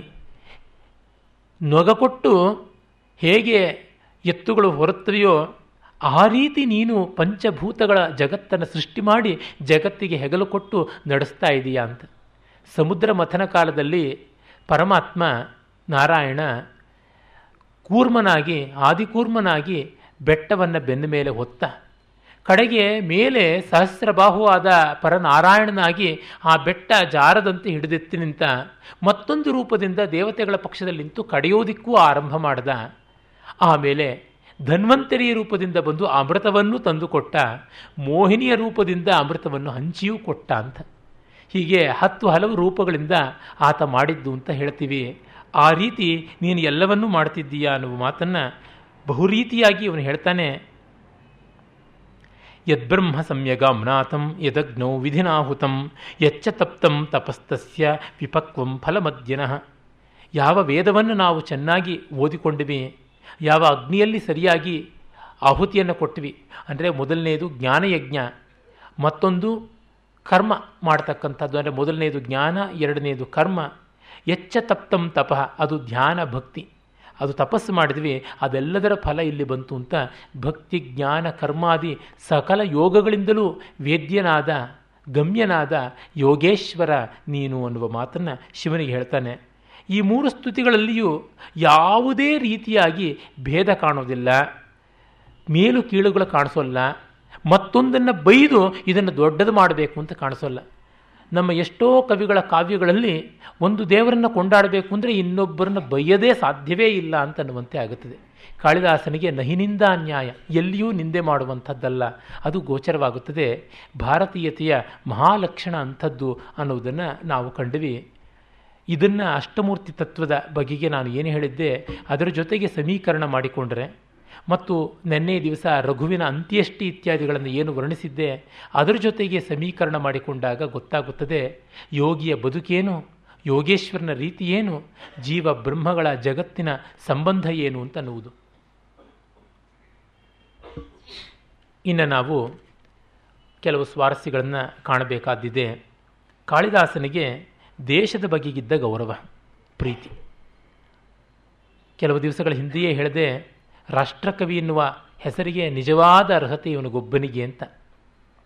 ಕಾರಣ ಸಮಗ್ರ ರಾಷ್ಟ್ರವನ್ನು ಅಷ್ಟು ಪ್ರೀತಿಸಿದ್ದಾನೆ ಅಂತ ನಮಗೆ ಗೊತ್ತಾಗುತ್ತೆ. ಗಾಯತ್ರಿ ಮಂತ್ರಕ್ಕೆ ಶಿರಸ್ಸು ಅಂತ ಮಹಾವ್ಯಾಹೃತಿಯನ್ನು ಹೇಳ್ತೀವಿ. ಭೂರ್ಭುವ ಸ್ವಹ ಅಂತ. ಭೂಸ್ಥಾನೀಯ ಅಂದರೆ ಯಾವುದು ನಮಗೆ ಈ ಧರಿತ್ರಿಯ ಸಮತಟ್ಟಾದ ನೆಲದ ಟೆರೆಸ್ಟ್ರಿಯಲ್ ಅಂತ ಏನು ಹೇಳ್ತೀವಿ? ಆ ತಲ ಅದು ಭೂಹು. ಆಮೇಲೆ ಭುವಃ ಅನ್ನುವಲ್ಲಿ ಅಂತರಿಕ್ಷ ಸ್ಥಾನ, ಏರಿಯಲ್ ಅಂತೀವಿ. ಟೆರೆಸ್ಟ್ರಿಯಲ್ ಏರಿಯಲ್ ಮತ್ತು ಇಥೀರಿಯಲ್ ಅಂತ, ಸ್ವಹ ಅಥವಾ ಸುವಹ ಅಂತನ್ನುವಂಥದ್ದು. ಹೀಗೆ outer space terrestrial aerial celestial ಇದು ಮೂರು ಕೂಡ ಸ್ತರದಲ್ಲಿ ಭಾರತ ದೇಶವನ್ನು ಕಂಡು ವರ್ಣಿಸಿದ ಏಕಮೇವ ದ್ವಿತೀಯ ಕವಿ ಇವನೇ. ಭೂಮಾರ್ಗದಲ್ಲಿ ರಘುವಂಶದ ನಾಲ್ಕನೇ ಸರ್ಗದಲ್ಲಿ ಪ್ರದಕ್ಷಿಣಾತ್ಮಕವಾಗಿ ಸಮಗ್ರ ಭಾರತವನ್ನು ಉತ್ತರದಿಂದ ಪೂರ್ವ, ದಕ್ಷಿಣ, ಪಶ್ಚಿಮ, ಮತ್ತೆ ಉತ್ತರ ಅಂತ ಹೀಗೆ ವಿನ್ಯಾಸ ಮಾಡಿ ತೋರಿಸ್ತಕ್ಕಂಥದ್ದು ರಘುದಿಗ್ವಿಜಯದಲ್ಲಿ ಬರುತ್ತದೆ. ಆಮೇಲೆ ಅದೇ ಕಾವ್ಯದಲ್ಲಿ ರಾಮ ವಾಪಸ್ಸು ಬರುವಾಗ ಹದಿಮೂರನೇ ಸರ್ಗದಲ್ಲಿ ವಿಮಾನ ಮಾರ್ಗದಲ್ಲಿ ಸ್ವಹ, ಅಂದರೆ ಮೋಡಗಳಿಗೂ ಮೇಲಿನ ಮಾರ್ಗದಲ್ಲಿ ಸ್ವಹ ಅಂತಂದರೆ ಸೆಲೆಸ್ಟಿಯಲ್ ಆ ಮಾರ್ಗದಲ್ಲಿ ಲಂಕೆಯಿಂದ ಮೊದಲುಗೊಂಡು ಅಯೋಧ್ಯೆಯವರೆಗೆ ಬಾಣ ಬಿಟ್ಟ ಗತಿಯಲ್ಲಿ ಭಾರತ ದೇಶದ ವರ್ಣನೆಯನ್ನು ಮಾಡಿಸ್ತಾನೆ. ಅದು ನೋಡಿ ಒಳ್ಳೆ ಕುಂಡಲಿನಿ ಜಾಗರಣದಂತೆ ಅಲ್ಲಿಂದ ಮೇಲಕ್ಕೆ. ಮಧ್ಯ ಮಾರ್ಗವಾಗಿ ಮೇಘ ಮಾರ್ಗ ವಾಯುಮಾರ್ಗ ಗಾಳಿಯಲ್ಲಿ ಇರುತ್ತೋ ಅಲ್ಲಿ ಮೋಡ ಇರುತ್ತೆ. ಅಲ್ಲಿ ಮೇಘದೂತದಲ್ಲಿ ರಾಮಗಿರಿಯಿಂದ ಅಲಕಾನಗರಿಯವರೆಗೆ ಮತ್ತೊಮ್ಮೆ ಭಾರತದ ವರ್ಣನೆ ಮಾಡಿಸಿದ್ದಾನೆ. ಹೀಗೆ ಮೂರು ಸ್ತರದಲ್ಲಿ ಮಾಡಿಸಿದ್ದಾನೆ ಮಹಾಕವಿ. ಅಂಥದ್ದು ಅವನ ಪ್ರೀತಿ. ಕೇವಲ ರಘು ದಿಗ್ವಿಜಯದಲ್ಲಿ ಭಾರತವನ್ನು ಚಿತ್ರೀಕರಿಸುವುದನ್ನು ನೋಡಿದ್ರೆ ಸಾಕು. ಯಾಕೆಂದರೆ ಮೇಘದೂತದ್ದನ್ನು ಬಹಳ ವಿಸ್ತಾರವಾಗಿ ನಾನು ಒಂದು ವಾರವೇ ಹೇಳಿದ್ದುಂಟು ಇಲ್ಲಿ. ಮೊದಲಿಗೆ ನೋಡಿ, ರಘು ದಕ್, ತನ್ನ ಪೂರ್ವ ದಿಕ್ಕಿಗೆ ಹೋಗ್ತಾನೆ, ಆಖಂಡಲ ದಿಕ್, ಇಂದ್ರನ ದಿಕ್ಕಿಗೆ ಹೋಗ್ತಾನೆ. ಅಲ್ಲಿ ಗಂಗೆಯನ್ನು ವರ್ಣಿಸ್ತಾನೆ. ಬಂಗಾಳ ಆ ಪ್ರಾಂತವನ್ನು ವರ್ಣಿಸ್ತಾನೆ. ತಾಳೆಯ ಮರಗಳು ಇರ್ತಕ್ಕಂಥ ಸಮುದ್ರದ ತೀರದ ವರ್ಣನೆ ಮಾಡ್ತಾನೆ. ಏಕೆಂದರೆ ಈ ತಾಳೆ, ತೆಂಗು ಮೊದಲಾದಂಥವು ದಕ್ಷಿಣದಿಂದ ಉತ್ತರಕ್ಕೆ ಹೋದಂಥ ಮರಗಳು.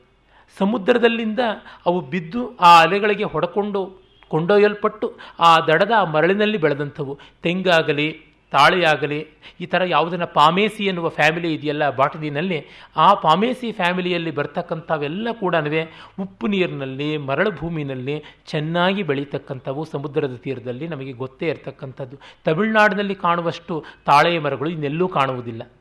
ಅಲ್ಲಿ ಸಮುದ್ರ ತೀರ ದಕ್ಷಿಣ ಭಾರತ ಈ ತರಹ.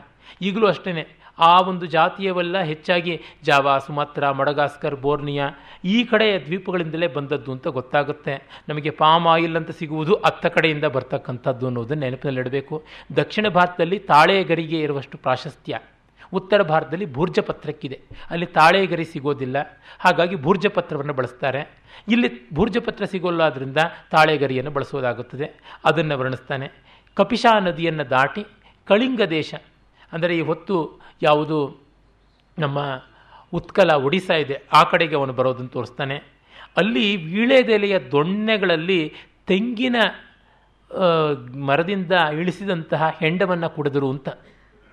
ನಾರಿಕೇಲ ಅಂತ ಯಾವುದು ತೆಂಗಿನಕಾಯಿ ಹೇಳ್ತಾರೆ, ಅದರಲ್ಲಿ ನಾಗವಲ್ಲಿ ದಲಗಳಿಂದ ದೊನ್ನೆ ಮಾಡಿಕೊಂಡು ಪಪುಹು ಯಶಃ ವೈರಿಗಳ ಕೀರ್ತಿಯನ್ನು ಹೀರಿದಂತೆ ಈ ಹೆಂಡವನ್ನು ಹೀರಿದರು ಅವನ ಸೈನಿಕರು ಅನ್ನುವಂಥ ಮಾತನ್ನು ಹೇಳ್ತಾನೆ. ಆಮೇಲೆ ದಕ್ಷಿಣಕ್ಕೆ ಬರ್ತಾ ಇದ್ದಂತೆ ಅಡಕೆ ತೋಟಗಳನ್ನು, ಕಾವೇರಿ, ತಾಮ್ರಪರ್ಣಿ ನದಿಗಳನ್ನು, ಮಲೆಯ ಪರ್ವತದ ಚಂದನವನ್ನು, ಪಾಂಡ್ಯರನ್ನು ಗೆದ್ದ ರೀತಿಯನ್ನು ರಾಮಸೇತುವನ್ನು ಸಮುದ್ರವನ್ನು ವರ್ಣಿಸ್ತಾನೆ. ಕಾಳಿದಾಸನೂ ಕೂಡ ರಾಮಸೇತುವನ್ನು ಬಿಟ್ಟಿಲ್ಲ. ಮತ್ತು ಕೇರಳ.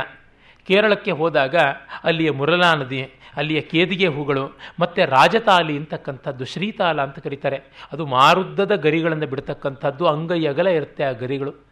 ತಾಲ ಮತ್ತು ಶ್ರೀತಾಲ ಅಂತ ಎರಡು ವಿಧವಾದಂಥ ತಾಲ ವೃಕ್ಷಗಳು. ಅದನ್ನು ಅವನು ಗಮನಿಸಿಕೊಂಡಿದ್ದ, ಅದನ್ನು ಬರೀತಾನೆ. ಮತ್ತು ಒಂದು ರೀತಿಯಾದಂಥ ಹುಲ್ಲುಗಳು, ಶೋಲ ಅಂತ ಕರೀತಾರಲ್ಲ, ಅಲ್ಲಿ ಇರ್ತಕ್ಕಂಥ ಹುಲ್ಲುಗಾವಲುಗಳು, ಅಲ್ಲಿ ಬೆಳೀತಕ್ಕಂಥ ಖರ್ಜೂರಿ ಅನ್ನುವ ಹುಲ್ಲಿನ ವೆರೈಟಿ ಅದರ ಬಗ್ಗೆ, ಮತ್ತು ಬೆಟ್ಟಗಳ ತಪ್ಪಲು ಪಶ್ಚಿಮ ಘಟ್ಟಗಳು, ಪರಶುರಾಮ ಕ್ಷೇತ್ರ, ಅವುಗಳ ವರ್ಣನೆ ಮಾಡಿ ಅಪರ ಅಂತ ಗೋವಾ ಕಡೆಗೆ ಬರ್ತಾನೆ. ಕಾಳಿದಾಸ ಕರ್ನಾಟಕದಲ್ಲಿ ಕೂಡ ಓಡಾಡಿದ್ದ. ಅವನ ರಘುವಂಶದಲ್ಲಿ ನಮ್ಮ ಕರ್ನಾಟಕದ ಮಹಾಬಲೇಶ್ವರ ಕ್ಷೇತ್ರ ಗೋಕರ್ಣದ ಉಲ್ಲೇಖ ಉಂಟು. ಅವನ ಕಾವ್ಯಕ್ಕೆ ನಮ್ಮವರು ಏರಿದ್ದಾರೆ, ಅವನ ಕಾವ್ಯದಲ್ಲಿ ದಾಖಲೆಯಾಗಿದ್ದಾರೆ ಅನ್ನೋದೊಂದು ಸಂತೋಷವಾಗುವಂಥ ವಾರ್ತೆ. ಆಮೇಲೆ ಪಶ್ಚಿಮದ ಕಡೆ ಹೋಗುವಾಗ ಗುಜರಾತಿನ ಕಡೆಗೆ ಬಂದು ಅಲ್ಲಿಂದ ಕಾಪಿಶಾಯಿನಿ ಇತ್ಯಾದಿ ದ್ರಾಕ್ಷಿಯನ್ನು ಬೆಳೀತಕ್ಕಂಥ ಕಾಬೂಲಿನವರೆಗೆ ಕುಭಾ ಅಂತ ಯಾವ ನದಿ ಇದೆ, ಕಾಬೂಲ್ ಅಂತ ಈ ಹೊತ್ತು ಕರೀತಾರೆ, ಆ ನದಿ. ಅಲ್ಲಿ ಪಾರಸೀಕರನ್ನು ರಘು ಗೆದ್ದದ್ದು. ಅಲ್ಲಿಯೇ ವಂಶು ನದಿ ತೀರದಲ್ಲಿಯೇ ಈ ಚಂದ್ರಗುಪ್ತ ವಿಕ್ರಮಾದಿತ್ಯ ಪಾರಸಿಕರನ್ನು, ಹೂಣರನ್ನು ಎಲ್ಲ ಗೆದ್ದದ್ದು, ಶಕರನ್ನು ಗೆದ್ದದ್ದು, ಶಕಾರಿ ಎನ್ನುವ ಹೆಸರು ಪಡೆದದ್ದು ಅಂತೆಲ್ಲ ಇತಿಹಾಸ ಬರುತ್ತದೆ. ಮತ್ತು ಕಾಂಬೋಜ. ಕಂಬೋಜ ಅಂತಂದರೆ ಕಾಂಬೋಡಿಯಾ ಅಂತ ತುಂಬ ಜನ ಅಂದ್ಕೊಳ್ತಾರೆ. ಅದನ್ನು ಕಂಬೂಜ ಅಂತ ಕರಿತಾ ಇದ್ರು. ಇತ್ತ ಕಡೆ ಬರ್ತಕ್ಕಂಥದ್ದು ಕಾಂಬೋಜ. ಅಂದರೆ ಇರಾಕ್, ಇರಾನ್ ಆ ಒಂದು ಆಸುಪಾಸಿಗೆ ಅಲ್ಲಿವರೆಗೂ ಭಾರತ ವಿಸ್ತಾರವಾಗಿತ್ತು. ಅಲ್ಲಿಗೆ ಹೋಗಿ ಉತ್ತರ ಕೋಸಲ ಅಂತಲೂ ಕರೀತಾರೆ. ಇವತ್ತಿನ ಅಫ್ಘಾನಿಸ್ತಾನ ಅಲ್ಲಿಯೇ ಇರ್ತಕ್ಕಂಥದ್ದು ಉತ್ತರ ಕೋಸಲ, ಉತ್ತರ ಕುರು. ಉತ್ತರ ಕುರು ಈ ಕಡೆಗೆ ಶಿಮ್ಲಾಯಿಂದ ಮೇಲಕ್ಕೆ ಬರುತ್ತೆ. ಅಂದರೆ ನಮ್ಮಲ್ಲಿ ನೋಡಿ ಆ ಕಡೆ ಪಾಕಿಸ್ತಾನ ಅದನ್ನು ಮೊದಲು ಕರಿತಾ ಇದ್ದದ್ದು ಅಲ್ಲೆಲ್ಲ ಬಾಲ್ಹೀಕ, ಮದ್ರ, ಕೇಕಯ್ಯ ಮತ್ತು ಗಂಧಾರ. ಕಂದಹಾರ್, ಗಂಧಾರ. ಬಾಲ್ಹೀಕ, ಕೇಕಯ್ಯ, ಮದ್ರ ಕಂ ಗಂಧಾರ ಆ ಕಡೆಗೆ ಕಾಂಬೋಜ ಕೂಡ ಬರುತ್ತೆ. ಅಲ್ಲಿಯ ಕಾಂಬೋಜ ಅಶ್ವಗಳು ಬಹಳ ಪ್ರಸಿದ್ಧ.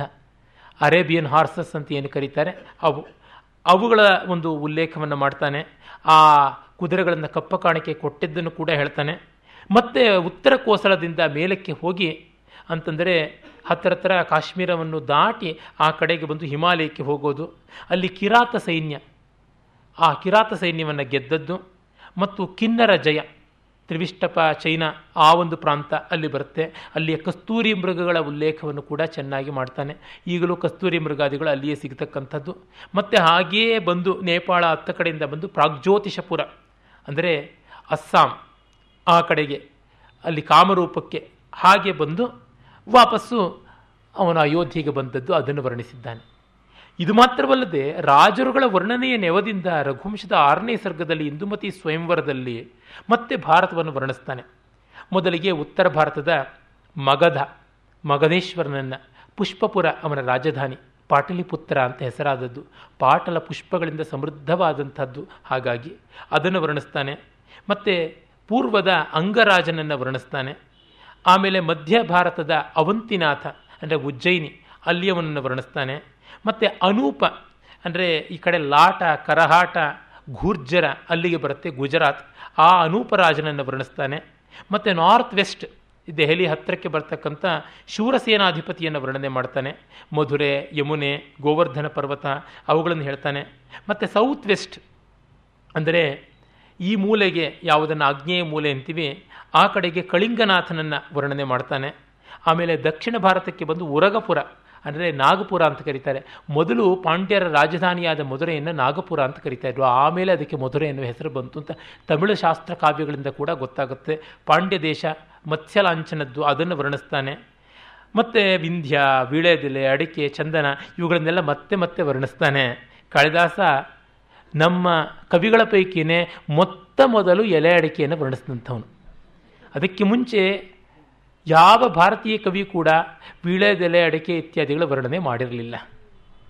ಅಂದರೆ ಇಂಥ ಒಳ್ಳೆ ರಸಮಯವಾದ ಚಟಕ್ಕೂ ಕೂಡ ಕಾಳಿದಾಸ ಆಕರವಾಗಿ ಬರ್ತಾನೆ. ಗುಪ್ತರ ಶಾಸನವೊಂದರಲ್ಲಿ ಬರುತ್ತೆ, ಅದು ಕಾಳಿದಾಸನ ಪ್ರಭಾವದಿಂದಲೇ ರಚಿತವಾದದ್ದು ಅನ್ನೋದು ನಮಗೆ ಗೊತ್ತಾಗುತ್ತದೆ.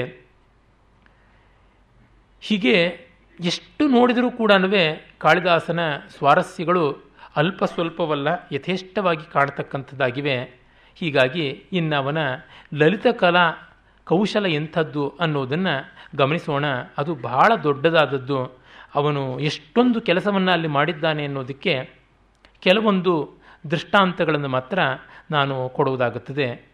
ಲಲಿತ ಕಲೆಗಳಲ್ಲೆಲ್ಲ ಕಾವ್ಯಕಲೆ ಅತ್ಯಂತ ಮಹನೀಯವಾದದ್ದು, ಕಮನೀಯವಾದದ್ದು ಅಂತ ಗೊತ್ತಿದೆ. Poetry is the finest form of art ಅನ್ನುವ ಗಾದೆ ಮಾತೆ ಉಂಟು ಇಂಗ್ಲೀಷ್ನಲ್ಲಿ. ಆ ಬಗ್ಗೆ ಅವನು ವಾಗರ್ಥಾವಿವ ಸಂಪೃಕ್ತವು ಅನ್ನುವ ಪದ್ಯದಲ್ಲಿಯೇ ಎಲ್ಲವನ್ನ ಹೇಳಿಬಿಟ್ಟಿದ್ದಾನೆ. ಕಾಳಿದಾಸನ ಕಾವ್ಯದಲ್ಲಿ ಕಾವ್ಯಕಲೆಯ ಬಗ್ಗೆ ಪ್ರತ್ಯೇಕವಾಗಿ ಹೇಳದೇ ಇರೋದಕ್ಕೆ ಕಾರಣ ಅವನೇ ಅಲ್ಲಿಗೆ ದೊಡ್ಡ ದೃಷ್ಟಾಂತವಾಗಿದ್ದಾನೆ. ರಸ ಸಿದ್ಧಾಂತದ ಹೃದಯವನ್ನೇ ರಮ್ಯಾಣಿ ವೀಕ್ಷ ಮಧುರಂಶ್ಚ ನಿಶಮ್ಯ ಶಬ್ದಾಂ ಪರ್ಯುತ್ಸುಕಿ ಭವತಿ ಯತ್ಸುಕಿತೋಪಿ ಜಂತು ತಚ್ಚೇತಸಾ ಸ್ಮರತಿ ನೂನಮ ಬೋಧಪೂರ್ವಂ ಭವಸ್ಥಿರಾಣಿ ಜನನಂತರ ಸುಹೃದಾನಿ ಎನ್ನುವ ಪದ್ಯದಲ್ಲಿ ಹೇಳಿದ್ದಾನೆ. ಇಡೀ ಕಲೆಯ ಸಿದ್ಧಾಂತವೇ ಅಲ್ಲಿ ಅಡಗಿದೆ. ಸುಂದರವಾದದ್ದನ್ನು ನೋಡಿ ರಮಣೀಯವಾದದ್ದನ್ನು ಕೇಳಿದಾಗ ಮನಸ್ಸಿಗೆ ಸಂತೋಷವಾದರೂ ಏನೋ ಒಂದು ಖೇದ ಆಗುತ್ತೆ. ಇದನ್ನು ಶೇಕ್ಸ್ಪಿಯರ್ ಜೆಸ್ಸಿಕಾ ಅನ್ನುವ ಒಂದು ಪತ್ರದ ಮೂಲಕವಾಗಿ ತನ್ನ ಮರ್ಚೆಂಟ್ ಆಫ್ ವೆನಿಸ್ನಲ್ಲಿ ಹೇಳಿಸ್ತಾನೆ. I am not always happy when I hear to good music ಅನ್ನುವಂಥ ಮಾತು. ಈ ಥರದ್ದು ಬೇಕಾದಷ್ಟು ಪಾಶ್ಚಾತ್ಯರಲ್ಲಿ ಕಾಣಿಸುತ್ತೆ ಅಲ್ಲಲ್ಲಿ ಸಂವಾದಗಳು. ಅದು ಏನು? ತುಂಬ ಒಳ್ಳೆಯ ಕಲೆಯನ್ನು ಕೇಳಿದಾಗ, ಆಸ್ವಾದಿಸಿದಾಗ, ಕಂಡಾಗ ನಮಗೆ ಸಂತೋಷ ಅಂತ ಆಗೋಲ್ಲ. ಅದು ಏನೋ ಒಂದು ಕಾಂದಿಶೀಕತೆ ಒಂದು ಡಿವೈನ್ ಮೆಲಂಕಲಿ ಉಂಟಾಗುತ್ತೆ. ಬಹಳ ಅದ್ಭುತವಾದ ಹಿಮಾಲಯವನ್ನು, ಪ್ರಕೃತಿ ಸೌಂದರ್ಯವನ್ನು ಕಂಡಾಗ ನಮಗೆ ಚಪ್ಪಾಳೆ ತಟ್ಟಿ ನಗಬೇಕು ಅಂತ ಅನಿಸುತ್ತಾ? ನಾವು ಸಂತೋಷವಾಗಿದ್ದೀವಿ ಅಂತ ಅನ್ಸೋದಿಲ್ಲ. ಅದರೊಳಗೆ ಕರಗಿ ಹೋಗಬೇಕು ಅಂತ ಅನಿಸುತ್ತೆ.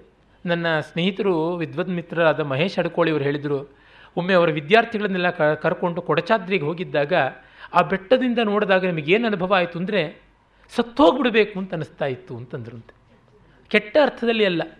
ಅಲ್ಲಿಂದ ಬಿದ್ದು ಹಾರಿ ಆತ್ಮಹತ್ಯೆ ಮಾಡಿಕೊಂಡು ಆ ಪ್ರಕೃತಿಯ ಅಖಂಡತೆಯ ಜೊತೆಗೆ ಒಂದಾಗಬೇಕು ಅಂತ. ಸಮಥಿಂಗ್ ಲೈಕ್ ಡಿವೈನ್ ಡಿಜೆಕ್ಷನ್ ದಿವ್ಯ ಜುಗುಪ್ಸೆ. ಕಲೆಯಿಂದ ಆಗಬೇಕಾದದ್ದು ಈ ಬಾಳು ಅಲ್ಪವಾದದ್ದು, ಅದು ಮಹತ್ತಾದದ್ದು ಅನ್ನುವ ಭೂಮಾನುಭೂತಿ ಯೋವೈ ಭೂಮ ಭೂಮಾ ತತ್ಸುಖಂ ನಾಲ್ಪೇ ಸುಖಮಸ್ತಿ ಅನ್ನುವ ಭಾವ ಬರಬೇಕು. ಕುವೆಂಪು ಅವರ ಭೂಮಾನುಭೂತಿ ಭವ್ಯತಾ ಮೀಮಾಂಸೆಗೆ ಸಂಬಂಧಪಟ್ಟಂಥ ಲೇಖನಗಳನ್ನು ಓದಿದಾಗ ಈ ಭಾವ ಎಂಥದ್ದು ಅನ್ನೋದನ್ನು ಅವರು ವಿವರಣೆ ಮಾಡ್ತಾರೆ. ಹಾಗೆ ಬರಬೇಕಾಗುತ್ತದೆ. ಅದನ್ನು ಕಾಳಿದಾಸ ಹೇಳ್ತಾ ಇದ್ದಾನೆ. ಅದು ಯಾಕೆ ಹಾಗಾಗುತ್ತೆ? ತಚ್ಚೇತಸಾ ಸ್ಮರತಿ ನೂನಂ ಅಬೋಧಪೂರ್ವಂ ಭಾವಸ್ಥಿರಾಣಿ ಜನನಾಂತರ ಸುಹೃದಾನಿ ಅಂದರೆ ನಮ್ಮ ಅಂತರಂಗದಲ್ಲಿ ಜನ್ಮ ಜನ್ಮಾಂತರದ ಯಾವುದೋ ಒಂದು ಪರ್ಫೆಕ್ಷನ್ ಇದೆ. ಅದರ ಸ್ಮೃತಿಯಿಂದಲೇ ನಾವು ಬದುಕ್ತಾ ಇದ್ದೀವಿ. ಅಂದರೆ ಆ ಅಂತರಂಗದ ಪೂರ್ಣವಾದ ಬ್ರಹ್ಮಾನಂದ ಅಂತ ಯಾವುದೋ ಇದೆಯಲ್ಲ ಅದು ನಮಗೆ ಎಚ್ಚರದಲ್ಲಿ ಇಂದ್ರಿಯಗಳು ಪರಾಂಚಿ ಖಾನಿ, ಹೊರಹೊರಗೆ ಇದ್ದಾಗ ಗೊತ್ತಾಗೋಲ್ಲ. ಒಳಒಳಗೆ ಸರಿದಾಗ ಸುಷುಪ್ತಿಯ ಆನಂದದಲ್ಲಿ ಗೋಚರವಾಗ್ತಾ ಇವೆ. ಎಚ್ಚರದಲ್ಲಿ ಆಗ್ತಾ ಇಲ್ಲ. ಅಯ್ಯೋ ಹೋಯಿತೆ ಆ ಲೋಕ, ಅಯ್ಯೋ ಬಂದಿತೆ ಈ ಲೋಕ. ಆ ನಾಕ ಹೋಯಿತು, ಅಯ್ಯೋ ಹೋಯಿತೆ ಆ ನಾಕ. ಅಯ್ಯೋ ಬಂದಿತೆ ಈ ಲೋಕ ಈ ಲೋಕ ಅಂತ ಆ ಕಿಂದರ ಜೋಗಿಯಲ್ಲಿ ಮಕ್ಕಳು ಗೋಳಾಡ್ತಾರಲ್ಲ. ಆ ರೀತಿ ನಮಗೂ ಗೋಳಾಡುವಂಥ ಪರಿಸ್ಥಿತಿ ಬರುತ್ತದೆ. ಅದನ್ನು ಕವಿ ಹೇಳ್ತಾ ಇದ್ದಾನೆ. ಹೀಗೆ ಕಲೆಯ ಮೀಮಾಂಸೆಯನ್ನು ಹೇಳೋದರಿಂದ ಮೊದಲುಗೊಂಡು ಪ್ರತಿಯೊಂದನ್ನು ಬೇಕಾದಷ್ಟು ವಿವರಗಳನ್ನು ಹೇಳ್ತಾನೆ ಅನ್ನೋದಕ್ಕೆ ಮೊದಲಿಗೆ ಸಂಗೀತವನ್ನು ನೋಡೋಣ. ಕಾಳಿದಾಸನಿಗೆ ಒಳ್ಳೆಯ ತಂತ್ರಿವಾದ್ಯದ ಜ್ಞಾನ ಇತ್ತು ಅಂತ ಗೊತ್ತಾಗುತ್ತದೆ. ವೀಣೆ ಆ ವೀಣೆಯ ಬಗ್ಗೆ ಹೇಳ್ತಾನೆ. ಅವನು ಯಕ್ಷಿ ಮೇಘದೂತದಲ್ಲಿ ವೀಣೆಯನ್ನು ಉತ್ಸಂಗೇವ ಮಲಿನವಸನೆ ಸೌಮ್ಯ ನಿಕ್ಷಿಪ್ಯ ವೀಣಾಂ ಅನ್ನುವ ಪದ್ಯದಲ್ಲಿ ಹೇಳ್ತಾನೆ. ಮಡಿಲಿನಲ್ಲಿ ವೀಣೆಯನ್ನು ಇಟ್ಟುಕೊಂಡು ಮತ್ರೋ ಮದ್ಗೋತ್ರಾಂಕಂ, ತನ್ನ ಹೆಸರು ಮುದ್ರಿಕೆ ಇರತಕ್ಕಂಥ ರಚನೆಯನ್ನು, ವರ್ಣಕವನ್ನು ಹಾಡ್ತಾ ಇದ್ದಿರಬೇಕು. ಅವಳಿಗೆ ಇವನ ನೆನಪಾಗಿಬಿಟ್ಟು ಅವನ ಮುದ್ರಿಕೆ ಬಂದ ತಕ್ಷಣ ಗಂಡನ ನೆನಪಾಗಿಬಿಟ್ಟು ಹೇಳೋಕ್ಕಾಗದೆ ಮೂರ್ಛನಾಂ ವಿಸ್ಮರಂತಿ, ಆ ರಾಗದ ಆರೋಹಣ ಅವರೋಹಣವನ್ನೇ ಮರೆತು ಬಿಡ್ತಾ ಇದ್ದಾಳೆ ಎನ್ನುವಂಥ ಪರಿಸ್ಥಿತಿ ಬಂದಿದೆ ಎನ್ನುವುದನ್ನು ಹೇಳ್ತಾ ಇದ್ದಾನೆ. ಮತ್ತು ಅಜ ಇಂದುಮತಿಯನ್ನು ಕೈವೀಣೆ ತೆಗೆದುಕೊಂಡಂತೆ ಲಾಲಿಸ್ತಾ ಇದ್ದ ಅನ್ನುವ ಮಾತು ಬರುತ್ತೆ. ವಲ್ಲಕಿ ಎನ್ನುವಂಥ ಒಂದು ವೀಣೆಯ ಉಲ್ಲೇಖ ಋತ್ಸಂಹಾರದಲ್ಲಿ ಬರ್ತದೆ. ಮತ್ತು ಆ ಸಿದ್ಧರು ಮೇಘದೂತದಲ್ಲಿ ವೀಣೆಯನ್ನು ನುಡಿಸಿಕೊಂಡು ಹೋಗ್ತಾ ಇದ್ದವರು ಮೋಡ ಬಂದ ತಕ್ಷಣ ಅದರ ನೀರಿನ ತುಂತರಿನ ಕಾರಣ ಅದಕ್ಕೆ ಶ್ರುತಿ ವ್ಯತ್ಯಾಸ ಆಗ್ಬೋದು ಅಂತ ವೀಣಿಬಿಹಿ ಅಂತ ವೀಣೆಯನ್ನು ಹಿಡ್ಕೊಂಡವರು ವೀಣಿಗಳು. ಆ ವೀಣಾವಾದಕರಾದ ಸಿದ್ಧರು ಮೇಘಕ್ಕೆ ಗಾಬರಿಯಿಂದ ದಾರಿ ಬಿಟ್ಟುಕೊಡುವಂಥ ಚಿತ್ರಣವನ್ನು ಕೊಡ್ತಾನೆ. ನೀರು ಬಿದ್ದರೆ ಶ್ರುತಿ ಹೋಗುತ್ತೆ ವೀಣೆಗೆ ಅಂತ ಅನ್ನೋದು ವೀಣಾವಾದಕರಿಗಲ್ಲದೆ ವೀಣಾ ರಸಿಕರಿಗೂ ಗೊತ್ತಾಗೋದಿಲ್ಲ. ಇವೆಲ್ಲ ನೋಡಿದಾಗ ಕಾಳಿದಾಸನಿಗೆ ವೀಣೆಯಲ್ಲಿ ಒಳ್ಳೆಯ ಪರಿಚಯ ಇದ್ದಿರಬೇಕು ಅಂತ ಗೊತ್ತಾಗುತ್ತದೆ. ಕೊಳಲಿನ ಬಗ್ಗೆ ಹಲವು ಬಾರಿ ಹೇಳ್ತಾನೆ, ಕೀಚಕ ಅಂತನ್ನುವಂಥ ಒಂದು ತೆಳ್ಳಗೆ ಇರುವ ಬಿದಿರಿನ ವೆರೈಟಿ ಉಂಟು, ಬಿದಿರಿನ ಪ್ರಭೇದ. ಅಲ್ಲಿ ಒಳ್ಳೆಯ ಕೊಳಲುಗಳನ್ನು ಮಾಡಬಹುದು, ಬಾನ್ಸುರಿಗಳನ್ನು. ಅವುಗಳಲ್ಲಿ ತುಂಬಿಗಳು, ಭ್ರಮರಗಳು ರಂಧ್ರ ಮಾಡಿದರೆ ಗಾಳಿ ಬೀಸಿದಾಗ ಎಫ್ಪೂರಯನ್ ಕೀಚಕ ರಂಧ್ರ ಭಾಗೈ ಅಂತನ್ನುವ ಮಾತನ್ನು ಮೇಘದೂತ ಋತ್ಸಮ ಕುಮಾರ ಸಂಭವದಲ್ಲಿ ಹೇಳ್ತಾನೆ, ಮತ್ತು ಮೇಘದೂತದ ಪೂರ್ವಮೇಘದ ಕಟ್ಟಕಡೆಯಲ್ಲಿ ಆ ಕಿನ್ನರಿಯರ ಆಲಾಪನೆಗೆ ಈ ಬಿದಿರಿನ ಟೊಳ್ಳಿನ ಒಳಗೆ ಗಾಳಿ ಹೋಗಿ ಬರ್ತಕ್ಕಂಥದ್ದು ಶ್ರುತಿಯಾಗುತ್ತದೆ ಅಂತ ಹೇಳ್ತಾನೆ. ರಘುವಂಶದ ಎರಡನೇ ಸರ್ಗದಲ್ಲಿ ಕಿನ್ನರಿಯರು ಈ ಶ್ರುತಿಯನ್ನು ಇಟ್ಟುಕೊಂಡು ದಿಲೀಪನ ಯಶಸ್ಸನ್ನು ಗಾನ ಮಾಡ್ತಾ ಇದ್ರು ಅನ್ನುವಂಥ. ಆ, ಹೌದು. ರಘುವಂಶದ ಮಾತು ಇದು. ಅದನ್ನು ಹೇಳ್ತಾನೆ ಈ ತರಹ ಅವನ ವೇಣುವಾದನದ ಒಂದು ಸೂಕ್ಷ್ಮಜ್ಞತೆ ಕಾಣಿಸುತ್ತದೆ. ಎಲ್ಲ ಬಿದಿರಿನಲ್ಲಿ ಕೊಳಲು ಮಾಡೋಕ್ಕಾಗೋದಿಲ್ಲ. ಕೆಲವೇ ಬಿದಿರುಗಳಲ್ಲಿ ಮಾಡ್ಬೋದು. ಆ ನಿಸರ್ಗ ಸಹಜವಾಗಿ ಅವುಗಳಲ್ಲಿ ವೇಣುತ್ವ ಬರತಕ್ಕಂಥದ್ದು ಮತ್ತು ಅದರ ಮೂಲಕ ಉಂಟಾಗತಕ್ಕಂಥ ಶ್ರುತಿ ಮಾಧುರ್ಯ ಈ ಸಹಜವಾದ ಪ್ರಾಕೃತಿಕವಾದ ಕೊಳಲಿಗೆ ಮೋಡದ ಗಂಭೀರವಾದಂಥ ಗುಡುಗಿನ ಮೃದಂಗ ಶಬ್ದವೂ ಸೇರಿಕೊಂಡು ಆ ಕಿನ್ನರಿಯರ ಗಾನವೂ ಮೇಳ ಮೇಳವಿಸಿದರೆ ಎಂಥ ಒಳ್ಳೆ ಸಂಗೀತವಾಗುತ್ತದೆ ಎನ್ನುವಾಗ ಒಂದು ಶ್ರುತಿವಾದ್ಯ, ಒಂದು ಲಯವಾದ್ಯ, ಮತ್ತು ಒಂದು ಗೀತ, ಹೀಗೆ ಮಿನಿಮಮ್ ತ್ರೀ ಬೇಕು. ತ್ರಿಭಿರ್ಗೀತಂ ಅಂತಲೇ ಗಾದೆ ಉಂಟು. ಅದನ್ನು ಅವನು ತೋರ್ಪಡಿಸ್ತಾನೆ. ಮತ್ತು ಪಾರ್ವತಿಯ ಕಂಠ ಮಾಧುರ್ಯದ ಮುಂದೆ ಕೋಗಿಲೆಯ ಧ್ವನಿ ಶ್ರುತಿ ಮಾಡದ ತಂತ್ರಿವಾದ್ಯದಾಗಿತ್ತು ಅಂತ ನಾವು ಹೋಲಿಕೆ ಕೊಡ್ತಾನೆ. ಆ ಶ್ರುತಿ ಸಾರಣೆಯ ಬಗ್ಗೆ ಗೊತ್ತಾಗುತ್ತದೆ. ಮತ್ತು ವಿಕ್ರಮ ಋಷಿಯಲ್ಲಿ ಒಂದು ಕಡೆ ತೇನಾ ಅಂತನ್ನುವಂಥ ತೇನಾ ಖಂಡಾಂತೆ ಚರ್ಚರಿ ಅಂತ ಸೂಚನೆಯನ್ನು ರಂಗ ಸೂಚನೆ ಕೊಡ್ತಾನೆ. ತೇನಾ ಅಂತನ್ನುವಂಥದ್ದು ಈ ಸ್ತೋಭಗಳು ಸಂಗೀತದಲ್ಲಿ ಬಳಸ್ತಕ್ಕಂಥವು ಸಾಮದಲ್ಲಿ ಹಾ ಉಹಾ ಹುವಾ ಹೌ ಅಂತ ಹೀಗೆ ಬರುವಂಥ ಸ್ತೋಭಗಳು. ಸಂಗೀತದಲ್ಲಿ ತರನನನ ತಾನಾನ ಹೀಗೆ ಬಳಸ್ತಕ್ಕಂಥದ್ದು ಯಾವುದಿದೆ? ಅದಕ್ಕೆ ಸಂವಾದಿಯಾಗದ್ದು. ಅಂದರೆ ಆ ತೇನ ಅಂತನ್ನುವುದು ಏಕಾರ ಆಕಾರಗಳ ಮೂಲಕ, ಮೃದುವಾದಂಥ ವ್ಯಂಜನಗಳ ಮೂಲಕ ರಾಗಕ್ಕೆ ಒಳ್ಳೆಯ ವಾಹಕತ್ವ ಸಿಗುತ್ತೆ. ಅದು ಠ, ಣ ನಾನ ಅಂತ ಹೇಳಿದ್ರೆ ಆಗತ್ತಾ? ಥೋ, ಣ, ಧೀಮ್, ಖ ಅಂತೆಲ್ಲ ಹೇಳಿದ್ರೆ ಕರ್ಕಶವಾಗಿರುತ್ತೆ. ಅಲ್ಲಿ ಪಾಠಾಕ್ಷರಗಳು ಹೇಳ್ಬೋದೇ ಹೊರತು ರಾಗಾಕ್ಷರಗಳ ಸ್ತೋಭಗಳನ್ನು ಹೇಳೋಕ್ಕಾಗೋಲ್ಲ. ಅದಕ್ಕೆ ಯಾಕೆ ಸರಿಗಮ ಪದನಿಸ ಅನ್ನುವುದೇ ಅಕ್ಷರಗಳು ಸ್ವರಗಳಿಗೆ ಬೇಕಾಯಿತು ಅಂತ ಒಂದು ದೊಡ್ಡ ಮೀಮಾಂಸೆ ಉಂಟು. ಆಮೇಲೆ ಅಗ್ನಿವರ್ಣ ತಾನು ಮೃದಂಗವನ್ನು ಸ್ವಯಂ ಹಿಡಿದು ವೀಣೆಯನ್ನೂ ನುಡಿಸ್ತಾ ಇದ್ದ, ಮೃದಂಗ ನುಡಿಸ್ತಾ ನರ್ತಕಿಯರಿಗೆ ತಾಳ ತಪ್ಪಿಸ್ತಾ ಇದ್ದ ಅನ್ನೋ ಮಾತು ಹೇಳ್ತಾನೆ. ಈ ಮೃದಂಗ ನುಡಿಸೋರಿಗೆ ಅದೊಂದು ದೊಡ್ಡ ತೆವಲು, ಚಟ. ಗಾಯಕರಿಗೆ, ನರ್ತಕರಿಗೆ ತಾಳ ತಪ್ಪಿಸೋದು. ಯಾಕೆಂದರೆ ಇವರಿಗೆ ಮೂರತ್ತು ಅದೇ ಸಾಧನೆ ಮಾಡಿರ್ತಾರೆ. ಅವರಿಗೆ ಭಾವ ತೋರಿಸಬೇಕಾಗುತ್ತೆ. ಜೊತೆಗೆ ಕಂಠೇನ ಆಲಂಬಯೇತ್ ಗೀತಂ ಹಸ್ತೇನಾರ್ಥಂಚ ಸೂಚಯೇತ್. ನರ್ತಕರಿಗೆ ಅದು ಪಾಪ ಕಷ್ಟ. ಕಂಠದಲ್ಲಿ ಹಾಡನ್ನು ಹಿಡ್ಕೊಳ್ಬೇಕು. ಈಗ ಭರತನಾಟ್ಯದವರೆಲ್ಲ ಮಾಡೋಲ್ಲ. ಕೂಚಿಪುಡಿಯವರು ಈಗಲೂ ಕೂಡ ನರ್ತಕರಾಗಿದ್ದರೂ ಕೂಡ ಗಾಯಕರ ಜೊತೆಗೆ ಗಾಯಕರಾಗಿ ಕಂಠೇನ ಆಲಂಬಯೇತ್ ಗೀತಂ ಮಾಡ್ತಾರೆ. ಸ್ವಲ್ಪ ತಗ್ಗು ಧ್ವನಿಯಲ್ಲಾದರೂ ಹೇಳ್ಕೊಳ್ತಾ ಇರ್ತಾರೆ. ಮತ್ತು ಹಸ್ತೇನಾರ್ಥಂ ವಿಸೂಚಯೇತ್, ಕೈಗಳಿಂದ ಅರ್ಥವನ್ನು ತೋರಿಸಬೇಕು. ಮತ್ತು ಮುಖೇನ ಭಾವಯೇತ್ ಬಿಂಬಂ, ಮುಖದಿಂದ ಬಿಂಬ ಇದು ಭಾವವನ್ನು ತೋರಿಸಬೇಕು. ಆಮೇಲೆ ಪದ್ಭ್ಯಾಂ ತಾಲಂ ಸಮಾಚರೇತ್, ಕಾಲುಗಳಿಂದ ತಾಲ ತೋರಿಸಬೇಕು. ಹೀಗೆ ಎಷ್ಟೆಲ್ಲ ಮಾಡುವ ಅವಧಾನಿಗಳು ಅವರು ಪಾಪ, ಚತುರವಧಾನಿಗಳು. ಇವರಿಗೆ ಒಂದು ತಾಳ ಬಿಟ್ಟು ಇನ್ಯಾವುದೂ ಇರೋದಿಲ್ಲ, ಎಡವಿಸ್ತಾ ಇರ್ತಾರೆ ತಾಳವನ್ನು ಪಾಪ. ಘಾತವನ್ನು ಸರಿಯಾಗಿ ಕೊಡದೇ ಇದ್ದರೆ ಬಹಳ ಕಷ್ಟವಾಗುತ್ತದೆ ಅವರಿಗೆ. ಅವ್ರ ಚಾಪಿನ ಮೇಲೆ ನಿಲ್ತಕ್ಕಂಥದ್ದು ಅವರಿಗೆ ಲಘುವಿಗಿಂತ ಹೆಚ್ಚಾಗಿ ಧೃತ ಅನುಧೃತಗಳಲ್ಲಿ ಗಟ್ಟಿ ಬೇಕಾಗುತ್ತೆ. ಅದು ಪೆಟ್ಟಿನಿಂದ ಗೊತ್ತಾಗೋದು, ಹುಸಿಯಿಂದ ಗೊತ್ತಾಗುವಂಥದ್ದಲ್ಲ. ಅದು ಅಗ್ನಿವರ್ಣನಿಗೆ ಇತ್ತು ಆ ತಿಳುವಳಿಕೆ ಎನ್ನುವಂಥದ್ದನ್ನು ಹೇಳ್ತಾನೆ. ಅದೆಷ್ಟು ಥರದ ಮೃದಂಗಗಳನ್ನು ಹೇಳ್ತಾನೆ. ಮರ್ದಲ ಋತ್ಸಂಹಾರದಲ್ಲಿ ಹೇಳ್ತಾನೆ. ಪುಷ್ಕರ ಮುರಜ, ಮೃದಂಗ ಇವುಗಳನ್ನು ಮಾಲವಿಕಾಗ್ನಿಮಿತ್ರದಲ್ಲಿ ರಘುವಂಶದಲ್ಲಿ ಹೇಳ್ತಾನೆ. ಅಂಕ್ಯ, ಆಲಿಂಗ್ಯ, ಊರ್ಧ್ವ ಇವುಗಳನ್ನು ಶಿವನ ಮದುವೆ ಸಮಯದಲ್ಲಿ ನಾಟಕ ಆದಾಗ ಅಲ್ಲಿ ನುಡಿಸಿದ್ದು ಅಂತ ಹೇಳ್ತಾನೆ. ಮತ್ತು ಮುರಜ ಮೇಘದೂತದಲ್ಲಿ ಕೂಡ ಬರ್ತಕ್ಕಂಥದ್ದಾಗಿದೆ. ಅದೆಷ್ಟೇಕೆ ಅವನ ಒಂದು ಮಾಲವಿಕಾಗ್ನಿಮಿತ್ರದ ಮೊದಲನೇ ಅಂಕದಲ್ಲಿ ಇಬ್ಬರು ನಾಟ್ಯಾಚಾರ್ಯರೊಳಗೆ ತಗಾದೆ ಬರುತ್ತೆ ಹರದತ್ತ ಗಣದಾಸ. ಅವರಿಬ್ಬರಿಗೆ ಮೈ ಸರಿಯಾಗಿರೋದಿಲ್ಲ, ಸ್ಥೂಲವಾಗಿರುತ್ತೆ, ಬಲಿತು ಅದೊಂದು ರೀತಿ ನಾರು ಬಂದಿರುತ್ತೆ. ಹಾಗಾಗಿ ಅವರಿಗೆ ನೃತ್ಯ ಮಾಡೋಕ್ಕಾಗೋಲ್ಲ, ಇಂಥ ಅಂಗಸೌಷ್ಠವಾನ, ಇವರ ನೃತ್ಯ ಮಾಡೋದು ಅಂತ ಆ ಮಾತು ಕೂಡ ಅಲ್ಲಿ ಬರುತ್ತೆ. ಹಾಗಾಗಿ ಅವರು ಶಿಷ್ಯರ ಮೂಲಕ ಮಾಡಿಸ್ಬೇಕು ಅಂತ. ಹೇಗೆ ಮಾಡಿಸೋದು, ಎಲ್ಲಿ ಮಾಡಿಸೋದು? ಸಂಗೀತ ಶಾಲೆ ಇದೆ. ಸಂಗೀತ ಶಾಲೆ ಅಂದರೆ ಗೀತಂ ನೃತ್ಯಂ ತಥಾ ವಾದ್ಯಂ, ಗೀತಂ ನೃತ್ಯಂ ತಥಾ ವಾದ್ಯಂ, ತ್ರಯಂ ಸಂಗೀತ ಮುಚ್ಯತೆ ಅಂತ ಸಂಗೀತ ಶಾಸ್ತ್ರಜ್ಞರು, ಸಂಗೀತ ರತ್ನಾಕರಾದಿಗಳಲ್ಲಿ ಹೇಳ್ತಾರೆ. ಆ ಒಂದು ಸಂಗೀತ ಶಾಲೆ ಅಂದರೆ ಗೀತ, ನೃತ್ಯ, ವಾದ್ಯ ಮೂರರ ಸಮಾಹಾರ. ಅಲ್ಲಿಗೆ ನೀವು ಹೋಗಿ ವ್ಯವಸ್ಥೆ ಮಾಡಿ ನಾವು ಬರ್ತೀವಿ. ಹಾಗಿದ್ದರೆ ಸೂಚನೆ ಏನಾದರೂ ಕೊಡಬೇಕಾ? ಬೇಡ. ಅಥವಾ ಮೃದಂಗ ಧ್ವನಿರೇವ ಸೂಚಯತಿ. ಆ ಮೃದಂಗದ ಧ್ವನಿಯೇ ಸೂಚನೆ ಮಾಡುತ್ತದೆ ಅಂತ. ಯಾಕೆಂದರೆ ಯಾವುದೇ ಒಂದು ರಂಗಪ್ರಯೋಗ ಆರಂಭ ಮಾಡಬೇಕಾದ್ರೆ ಜೋರಾಗಿ ತಾರಸ್ವರದಲ್ಲಿ ಮೃದಂಗವನ್ನು ನುಡಿಸ್ತಕ್ಕಂಥದ್ದು ಅಂತ. ನಾಟ್ಯಶಾಸ್ತ್ರದಲ್ಲಿ ಅದನ್ನು ಆಶ್ರಾವಣ ಅಂತಲೇ ಪ್ರತ್ಯೇಕವಾಗಿ ಹೇಳಿದ್ದುಂಟು. ಆಮೇಲೆ ನಮ್ಮ ಯಕ್ಷಗಾನಾದಿಗಳಲ್ಲಿ ಕೂಡ ಈಗಲೂ ಅದು ಬಳಕೆ ಇದೆ, ಅಬ್ರ ಅಂತಾರೆ, ಕೇಳಿ ಅಂತಾರೆ. ಈ ಥರದ್ದೆಲ್ಲ ಹೇಳುವಂಥದ್ದು ನಮಗೆ ಕಾಣಿಸುತ್ತದೆ. ಆ ಸಂದರ್ಭದಲ್ಲಿ ಮೃದಂಗ ಧ್ವನಿ ಬಂದಾಗ ಅಗ್ನಿಮಿತ್ರ ಹೇಳ್ತಾನೆ, ಜೀಮೂತಸ್ತನಿತ ವಿಶಂಕಭಿ ವಿಶಂಕಿಭಿರ್ಮಯೂರೈರುದ್ಗೀ ಉದ್ಗ್ರೀವೈ ಅನುಸರಿತಸ್ಯ ಪುಷ್ಕರಸ್ಯ ನಿರ್ಹಾದಿನ್ಯುಪಹಿತ ಮಧ್ಯಮ ಸ್ವರೋತ್ಥ ಮಾಯೂರಿ ಮದಯತಿ ಮರ್ಜನಾ ಮನಾಂಸಿ ನವಿಲುಗಳಿಗೆ ಇದೊಂದು ಮೋಡದ ಗುಡುಗ ಎಂಬಂತೆ ಭ್ರಮೆಯಾಗಿ ಕೊರಳೆತ್ತಿ ಆಲಿಸ್ತಾ ಇವೆ. ಆಗ ಮಧ್ಯಮ ಸ್ವರದಿಂದ ಬಂತು ಅಂತ ತಾರಸ್ವರದಲ್ಲಿ ಮೃದಂಗ ಚೆನ್ನಾಗಿರೋಲ್ಲ.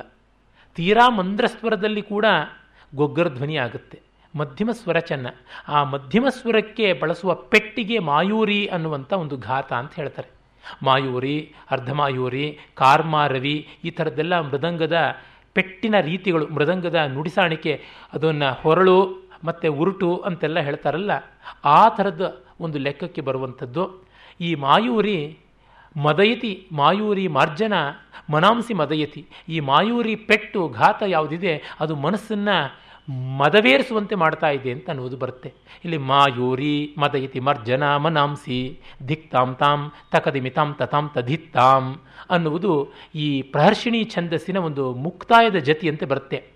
ಆದಿತಾಳದ ಮುಕ್ತಾಯಕ್ಕೆ ಸರಿಯಾಗಿ ಬರುವಂಥದ್ದಾಗಿ ತೋರುತ್ತದೆ ಅಂತಂದರೆ ಕಾಳಿದಾಸನ ಛಂದ ಕೌಶಲವನ್ನು ಹೇಳೋಣವೆ, ಪಾಠಾಕ್ಷರ ನಿರ್ಗ್ರಥನ ಕೌಶಲವನ್ನು ಹೇಳೋಣವೆ, ಮೃದಂಗದ ವಾದನ ಕೌಶಲವನ್ನು ಹೇಳೋಣವೆ, ನಾಟ್ಯಶಾಸ್ತ್ರದ ಸೂಕ್ಷ್ಮತೆಯನ್ನು ಅರಿತಂಥ ಕೌಶಲವನ್ನು ಹೇಳೋಣವೆ, ಆ ಸಂದರ್ಭಕ್ಕೆ ಅದನ್ನು ಒಗ್ಗಿಸುವಲ್ಲಿ ಕವಿ ಪ್ರತಿಭೆಯ ಚಾತುರ್ಯ ಹೇಳೋಣವೆ. ಏನು ಹೇಳೋಣ?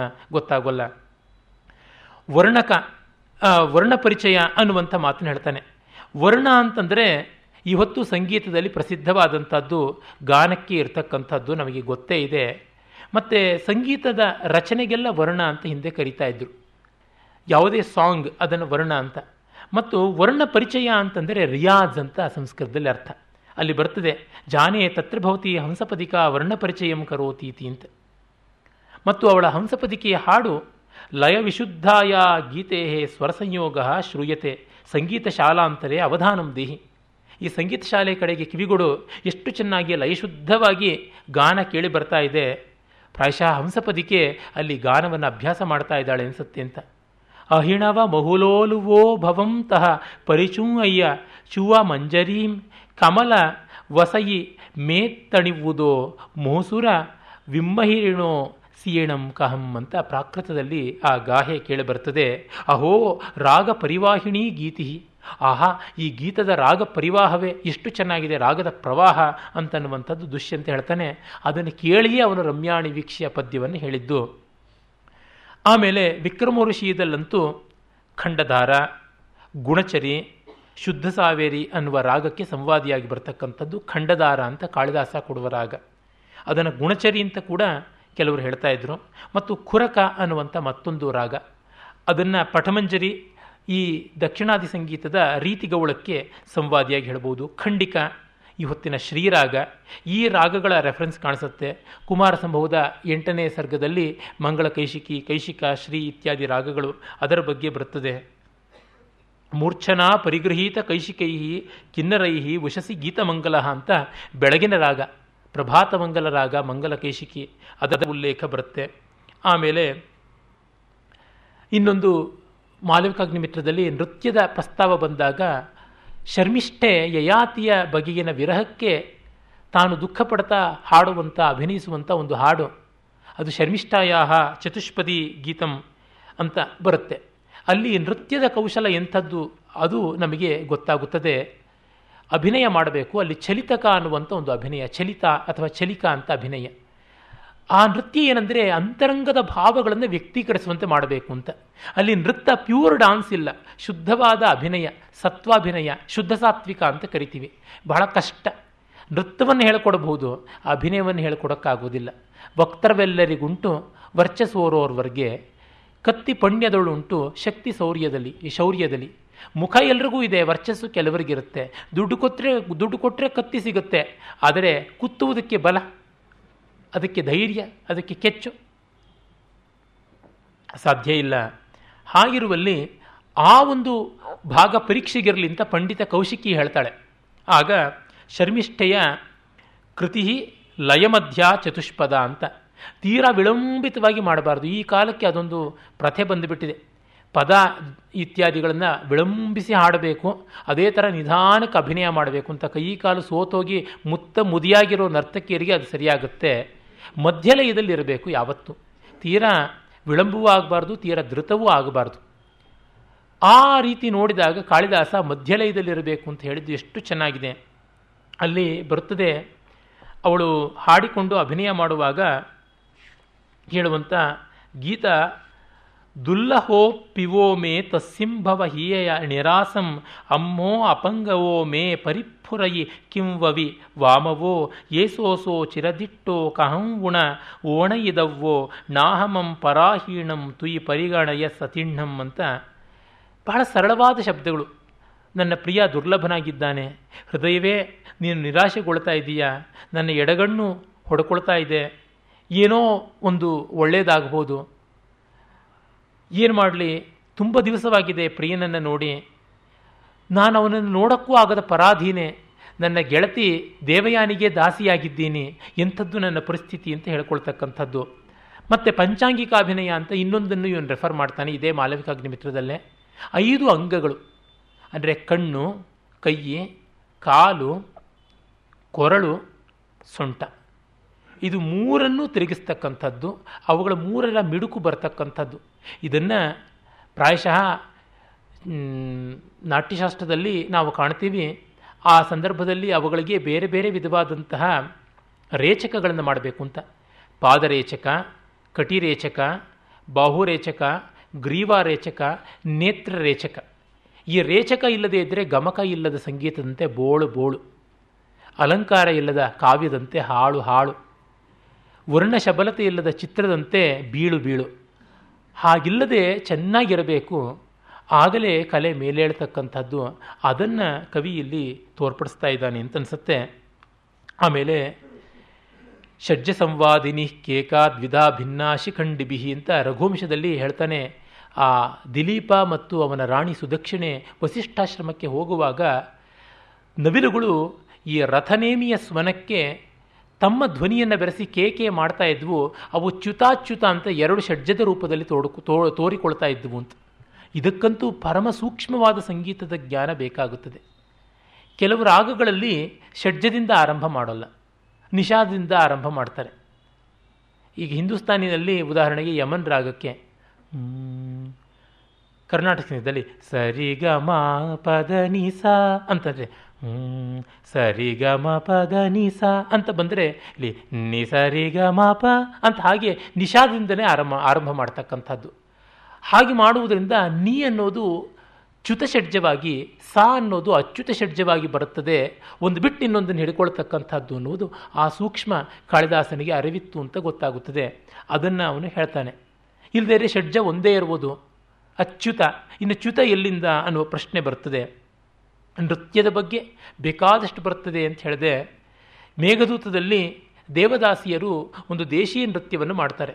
ಅದು ಎಲ್ಲಿ ಮಹಾಕಾಲನ ದೇವಸ್ಥಾನದಲ್ಲಿ? ಮಹಾನಟ ತಾನೆ ಅವನು.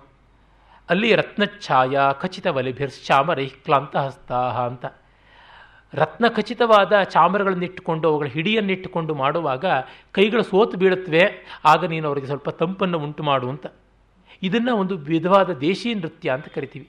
ದೇಶೀ ನೃತ್ಯಗಳಲ್ಲಿ ಕೈಯಲ್ಲಿ ಚಾಮರ ಹಿಡಿದು ಅಥವಾ ಕರವಸ್ತ್ರವನ್ನು ಹಿಡಿದು, ಖಡ್ಗವನ್ನು ಹಿಡಿದು ಚೆಂಡನ್ನು ಹಿಡಿದು, ಹೂಮಾಲೆಯನ್ನು ಹಿಡಿದು ನೃತ್ಯ ಮಾಡುವುದು ಉಂಟು. ನಮ್ಮ ಚಾಲುಕ್ಯ ಶಿಲ್ಪಗಳನ್ನು ನೋಡಿ ಇವೆಲ್ಲ ಕಾಣಿಸುತ್ತದೆ. ಅದನ್ನು ನೃತ್ಯ ಸರ್ವಸ್ವ ಅನ್ನುವ ಗ್ರಂಥದ ಉಲ್ಲೇಖ ಕೊಟ್ಟು ಮಲ್ಲಿನಾಥ ವ್ಯಾಖ್ಯಾನಿಸಿ ಹೇಳ್ತಾನೆ, ಖಡ್ಗ, ಕಂದುಕ, ವಸ್ತ್ರಾದಿ, ದಂಡಿಕಾ, ಚಾಮರಸ್ರಜ, ವೀಣಾಂಚ ಧೃತ್ವ ಯತ್ಕುರ್ಯು ನೃತ್ಯಂ ತದ್ ದೇಶಿಕಂ ಭವೇತ್ ಅಂತ. ಇದೊಂದು ದೇಶೀಯ ನೃತ್ಯ. ಖಡ್ಗ, ಚೆಂಡು, ವಸ್ತ್ರ, ದಂಡ ಅಂತಂದರೆ ಕೋಲಾಟಕ್ಕೆ ಬಳಸ್ತಕ್ಕಂಥದ್ದು. ನಮ್ಮ ವಿಜಯನಗರದ ಮಾರ್ನೋಮಿ ದಿಬ್ಬ ಇಟ್ಕೊಂಡು ನೋಡಿದ್ರೆ ಗೊತ್ತಾಗುತ್ತೆ, ಅಲ್ಲಿ ವೃಶ್ಚಿಕಾದಿ ಪಾದವಿನ್ಯಾಸಗಳನ್ನು ಮಾಡಿಕೊಂಡು ಎಷ್ಟು ಚೆನ್ನಾಗಿ ಕೋಲಾಟವನ್ನು ಸಿಮೆಟ್ರಿಕ್ ಆಗಿ ಮಾಡ್ತಾ ಇರ್ತಾರೆ ಅಂತ ಗೊತ್ತಾಗುತ್ತದೆ. ವೀಣೆಯನ್ನು ಹಿಡ್ಕೊಂಡು ಮಾಡುವಂಥ ನೃತ್ಯ. ಆ ವೀಣೆಯನ್ನು ಹಿಡಿದು ತೋರಿಸುವಂಥದ್ದು ಈ ಚತುರಶ್ರ ಅನ್ನುವಂಥ ಒಂದು ಮೊದಲನೆಯ ನೃತ್ಯ ಹಸ್ತ ಬರುತ್ತೆ. ಅದು ಮಾಡಬೇಕಾದ್ರೆ ಎಂಟಂಗುಲ ದೂರ ಇರಬೇಕು ಕೈ ಅಂತ. ಅದನ್ನು ತೋರಿಸೋದಕ್ಕೆ ಕೆಲವೊಮ್ಮೆ ವೀಣೆ ಹಿಡಿತಾರೆ. ಇನ್ನು ಕೆಲವೊಮ್ಮೆ ವೀಣೆಯನ್ನು ಕಟ್ಟಿಕೊಂಡು ಒಂದು ಕೈಯಲ್ಲಿ ಅಥವಾ ಏಕತಾರೆಯ ರೂಪದಲ್ಲಿ ನುಡಿಸಿಕೊಂಡು ಮಾಡುವಂಥದ್ದು. ಸೊಂಟಕ್ಕೆ ಮುರಜ, ಮೃದಂಗವನ್ನು ಡಕ್ಕುಲಿ, ಡಕ್ಕ, ರುಂಜ ಇತ್ಯಾದಿ ಲಯವಾದ್ಯಗಳನ್ನು ಕಟ್ಟಿಕೊಂಡು ಅವುಗಳನ್ನು ನುಡಿಸ್ತಾ ನೃತ್ಯ ಮಾಡೋದು ಬರ್ತದೆ. ಕುರುವತ್ತಿಯಲ್ಲಿ ನೋಡಿದ್ರೆ ದಿಕ್ಸುಸ್ತಿಕ ನೃತ್ಯ ಕರಣವನ್ನು ಮಾಡ್ತಾ ಇರ್ತಕ್ಕಂಥ ಒಬ್ಬ ಶಿಲಾ ಬಾಲಿಕೆ ಕಾಣಿಸ್ತಾಳೆ. ಅವಳು ಸರ್ರನೆ ತಿರುಗಿದ್ದಾಳೆ. ಆ ಒಂದು ಸೊಂಟಕ್ಕೆ ಕಟ್ಟಿಕೊಂಡಂಥ ಅದನ್ನು ನಾವು ಆಲಿಂಗ್ಯ ಅಂತ ಕರಿತೀವಿ. ಅಪ್ಪಿಕೊಂಡಿರ್ತಕ್ಕಂಥ ರೀತಿಯಲ್ಲಿ ಕಟ್ಟಿಕೊಳ್ತಕ್ಕಂಥದ್ದು, ನಡುವಿಗೆ ಕಟ್ಟಿಕೊಳ್ಳೋದು. ಆ ರೀತಿ ಮೃದಂಗವನ್ನು ಮದ್ದಳೆಯನ್ನು ಕಟ್ಟಿಕೊಂಡು ಮಾಡ್ತಕ್ಕಂಥ ನೃತ್ಯ. ಇನ್ನು ಕೆಲವರು ಮುರಜ ಢಕ್ಕ ಅದರ ಮೇಲೆ ಇಟ್ಕೊಂಡು ಕೈಯಲ್ಲಿ ಅದನ್ನು ನುಡಿಸಿಕೊಂಡು ಮಾಡುವ ನೃತ್ಯ ಬೇಲೂರಿನ ಶಿಲ್ಪಗಳಲ್ಲಿ ಕಾಣಿಸುತ್ತೆ. ನಾಗವೀಣ ಅಂತ ಒಬ್ಬ ಶಿಲ್ಪಿ ಕೆತ್ತಿದ, ನಾಗವೀಣ ಅಂತ ಒಂದು ಶಿಲಾಬಾಲಿಕೆ ಇದೆ ಅಲ್ಲಿ. ಅದು ವೀಣಾ ವಾದನ ಮಾಡಿಕೊಂಡು ನೃತ್ಯ ಮಾಡುವಂಥದ್ದು. ಡಿ ವಿ ಜಿಯವರ ಅಂತಃಪುರ ಗೀತೆಯಲ್ಲಿ, ಧೃತನಾಗವೀಣೆ ಶ್ರುತಿರಮ್ಯ ಗಾನೆ ಸ್ಮಿತ ವಿದ್ಯುದುನ್ಮೇಷಣೆ ಅತಿಚಿತ್ರವಾಣಿ, ಗತಿಚಿತ್ರಯಾನಿ, ನಟರಸಿ ಕೋಲ್ಲಾಸಿನಿ ಅಂತ ಒಂದು ಹಾಡೇ ಬರುತ್ತೆ. ಅಲ್ಲಿ ನಾವು ನೋಡ್ಬೋದು. ಅದಕ್ಕೆ ಹಾಗಿರ್ತಕ್ಕಂಥ ಒಂದು ನೃತ್ಯ ಅಲ್ಲಿ. ಜಪಾನ್ನಲ್ಲಿ ಕೂಡ ಚಾಮರ ಇಟ್ಟುಕೊಂಡು ನೃತ್ಯ ಮಾಡ್ತಾರೆ. ಬೀಸಣಿಗೆ ಇಟ್ಟುಕೊಂಡು ಮಾಡುವ ನೃತ್ಯ ಬಹಳ ಪ್ರಸಿದ್ಧವಾದದ್ದು. ಕಾಳಿದಾಸ ಇಲ್ಲಿ ಮಹಾಕಾಲ ದೇವಸ್ಥಾನದಲ್ಲಿ ಮಾಡುವುದರ ಉಲ್ಲೇಖವನ್ನು ತೋರಿಸ್ತಾನೆ. ಈಗ ವೀರಗಾಸಿಯಲ್ಲಿ ಕಂಚಿನ ತಾಳಗಳನ್ನು ಹಿಡಿದು ಮಾಡ್ತಕ್ಕಂಥದ್ದು ಇಲ್ಲವೇ ಹಾಗೆ ಖಡ್ಗವನ್ನು ಹಿಡಿದು ಮಾಡ್ತಕ್ಕಂಥದ್ದು. ಕಂದುಕ ನೃತ್ಯ, ಹೀಗೆಲ್ಲ ಅವುಗಳ ರೆಫರೆನ್ಸಸ್ ಕಾಣಿಸುತ್ತದೆ. ಮತ್ತು ಪಾರ್ವತಿ ಪರಮೇಶ್ವರರ ವಿವಾಹದಲ್ಲಿ ಅವನು ಅದ್ಭುತವಾಗಿ ತನ್ನ ನಾಟ್ಯ ಪ್ರದರ್ಶನದ ಕೌಶಲ, ಒಂದು ನಾಟಕ ಮಾಡಿದ್ರು ಅನ್ನೋದನ್ನೇ ತೋರಿಸಿದ್ದಾನೆ ಅಂತ ಗೊತ್ತಾಗುತ್ತದೆ. ಈ ಥರ ಎಷ್ಟೆಷ್ಟೋ ಬರ್ತದೆ. ಒಂದೆರಡು ಮಾತುಗಳಿಂದ ಮುಗಿಸೋಣ. ಚಿತ್ರಲೇಖನದ ಬಗ್ಗೆ ಕೂಡ ಹೇಳ್ತಾನೆ. ಅದನ್ನು ಪ್ರಾಯಶಃ ನಾಳೆಗೆ ಇಟ್ಕೊಳ್ಬೇಕು. ಆದರೆ ನೃತ್ಯದ ಬಗ್ಗೆ ಪಂಡಿತ ಕೌಶಿಕಿಯ ಮೂಲಕವಾಗಿ ಅವನು ಒಂದು ಅದ್ಭುತವಾದ ಪದ್ಯವನ್ನು ಹೇಳಿಸ್ತಾನೆ. ನೃತ್ಯ ಅಂದರೆ ಹೇಗಿರಬೇಕು ಅಂತ. ಯಾವ ನೃತ್ಯಕಾರರು ಕಣ್ಣಿಗೊತ್ತುಕೊಳ್ಬೇಕು ಆ ರೀತಿಯಾಗಿರ್ತಕ್ಕಂಥದ್ದು. ನಾಟ್ಯದ ಬಗ್ಗೆ ಹೇಳಿಯೇ ಇದ್ದಾನೆ, ಅದೇ ಮಾಲವಿಕಾಗ್ನಿ ಮಿತ್ರದಲ್ಲಿ. ದೇವಾನಾಂ ಇದಮಾಮನಂತಿ ಮನೆಯ ಕಾಂತಂ ಕ್ರತುಂ ಚಾಕ್ಷಂ ದೇವತೆಗಳು ಗೆ ದೇವತೆಗಳಿಗೆಲ್ಲ ಮಾಡುವಂಥ ಯಜ್ಞ ಇದು, ಕಣ್ಣಿಗೆ ಮಾಡುವ ಯಜ್ಞ ಅಂತ ಋಷಿಗಳು ಹೇಳ್ತಾರೆ ಅಂತ. ಭರತನ ನಾಟ್ಯಶಾಸ್ತ್ರದಲ್ಲಿ ಬರುತ್ತೆ ಚಾಕ್ಷುಷ ಯಾಗ ಇದು ಅಂತ, ಕಣ್ಣಿನ ಯಾಗ ಅಂತ. ರುದ್ರೇಣೇದ ಮುಮಾಕೃತ ವ್ಯತಿಕರೆ ಸ್ವಾಂಗೇ ವಿಭಕ್ತಂ ದ್ವಿಧ. ಶಿವ ತನ್ನ ಶರೀರದಲ್ಲಿ ಇದನ್ನು ಸ್ತ್ರೀ ಪುರುಷ ವಿಭಾಗದಲ್ಲಿ ತಾಂಡವ ಲಾಸ್ಯ ಅಂತ ಸುಕುಮಾರ ಉದ್ಧತ. ಇದು ನಾಟ್ಯಶಾಸ್ತ್ರದ ಟರ್ಮಿನಾಲಜಿ. ಆಮೇಲೆ ಬಂದದ್ದು ತಾಂಡವ ಲಾಸ್ಯ ಅಂತ. ನಾಟ್ಯಶಾಸ್ತ್ರದಲ್ಲಿ ತಾಂಡವ ಅನ್ನುವುದು ಎನಿ ಡಾನ್ಸ್. ಕರ್ಣಾಂಗಹಾರ ಮಿಶ್ರಿತವಾದ ನೃತ್ಯಕ್ಕೆಲ್ಲ ತಾಂಡವ ಅಂತ ಕರೀತಾನೆ. ಕರ್ಣಾಧ್ಯಾಯ ನಾಲ್ಕನೇ ಅಧ್ಯಾಯಕ್ಕೆ ತಾಂಡವಾಧ್ಯಾಯ ಅಂತಲೇ ಹೇಳ್ತಾನೆ. ಒಟ್ಟಿನಲ್ಲಿ ಆ ಜೆಂಟಲ್ ಆ್ಯಂಡ್ ಅಗ್ರೆಸಿವ್ ಅಂತ ನಾವು ಏನು ಕರಿತೀವಿ? ಆ ಎರಡು ನೃತ್ಯದ ಪ್ರಕಾರಗಳನ್ನು ತನ್ನೊಳಗೆ ಅರ್ಧನಾರೀಶ್ವರನಾಗಿ ತೋರ್ಪಡಿಸ್ತಾ ಇದ್ದಾನೆ. ತ್ರೈಗುಣ್ಯೋದ್ಭವ ಮತ್ತರ ಲೋಕಚರಿತಂ ನಾನಾ ರಸೈರ್ ದೃಶ್ಯತೆ. ನವರಸಗಳಿಂದ ಮೂವತ್ತ್ಮೂರು ವ್ಯಭಿಚಾರಿ ಭಾವಗಳು, ಎಂಟು ಸ್ಥಾಯಿ ಭಾವಗಳು, ಎಂಟು ಸಾತ್ವಿಕ ಭಾವಗಳು ಸೇರಿ ಒಟ್ಟು ಎಲ್ಲ ಎಂಟು ಪ್ಲಸ್ ಎಂಟು ಹದಿನಾರು. ಪ್ಲಸ್ ಮೂವತ್ತ್ಮೂರು ಸೇರಿದರೆ ನಲವತ್ತೊಂಬತ್ತು ಆಗುತ್ತದೆ. ಈ ನಲವತ್ತೊಂಬತ್ತು ಭಾವಗಳು ರಸತ್ವಕ್ಕೆ ಮುಟ್ಟುತ್ತವೆ ಅಂತ ಭೋಜರಾಜ ಶೃಂಗಾರ ಪ್ರಕಾಶಾದಿ ಗ್ರಂಥಗಳಲ್ಲಿ ಹೇಳ್ತಾನೆ. ಆ ರಸಭಾವಗಳೆಲ್ಲ ಸಮೃದ್ಧವಾಗಿ ಬಂದು ಮೂರು ಲೋಕದ ಸತ್ವ ರಜಸ್ತಮೋ ಗುಣಗಳ ಎಲ್ಲ ಪ್ರಕಾರಗಳ ವ್ಯವಸ್ಥೆ ಕೂಡ ಇಲ್ಲಿ ತೋರುತ್ತದೆ. ಹಾಗಾಗಿ ಭಿನ್ನ ಭಿನ್ನ ರುಚಿಯ ಜನರಿಗೆ ಅದ್ವಿತೀಯವಾದ ಒಂದೇ ಸಮಾರಾಧನೆ ನಾಟ್ಯ. ನಾಟ್ಯಂ ಭಿನ್ನ ರುಚಿಯ ಜನಸ್ಯ ಬಹುಧಾಪ್ಯೇಕಂ ಸಮಾರಾಧನಂ ಯೂನಿವರ್ಸಲ್ ಎಂಟರ್ಟೈನ್ಮೆಂಟ್. ಇವತ್ತು ಸಿನಿಮಾ ಅಂಥದ್ದು. ಕಾಳಿದಾಸ ಇದ್ದಿದ್ದರೆ ಸಿನಿಮಾಕ್ಕೆ ಆ ಪ್ರಶಸ್ತಿ ಕೊಡ್ತಾ ಇದ್ದ ಅನ್ನೋದ್ರೊಳಗೆ ಸಂದೇಹ ಇಲ್ಲ. ಅದನ್ನು ಅವನು ಹೇಳ್ತಾನೆ. ಆದರೆ ಇದು ಗಣದಾಸನ ಬಾಯಿಂದ ಬಂದ ನಾಟ್ಯ ಪ್ರಶಂಸೆ ಆದರೆ ಕೌಶಿಕಿ ಬಾಯಿಂದ ಬಂದಂಥ ನಾಟ್ಯ ಪ್ರಶಂಸೆ ನೃತ್ಯಕ್ಕೆ ತುಂಬ ಚೆನ್ನಾಗಿ ಸೋಲೋ ಡಾನ್ಸಿಗೆ ಒಗ್ಗುವಂಥದ್ದು. ಅಂಗೈರಂತೈರ್ ನಿಹಿತ ವಚನೈ ಸೂಚಿತ ಸೆಮ್ಯಗರ್ಥ ಪಾದನ್ಯಾಸೋ ಲಯಮನುಗತಃ ತನ್ಮಯತ್ವಂ ರಸೇಶು ಶಾಖಾ ಯೋನಿರ್ಮೃದುರಭಿನಯ ಯಸ್ ಯದ್ವಿಕಲ್ಪಾನುವೃತ್ತೌ ಭಾವೋ ಭಾವಂ ನುದತಿ ವಿಷಯಾದ್ರಾಗಬಂಧ ಸಯೇವ ಅಂತ. ತುಂಬ ಟೆಕ್ನಿಕಲ್ ಆದದ್ದು ಈ ಪದ್ಯ.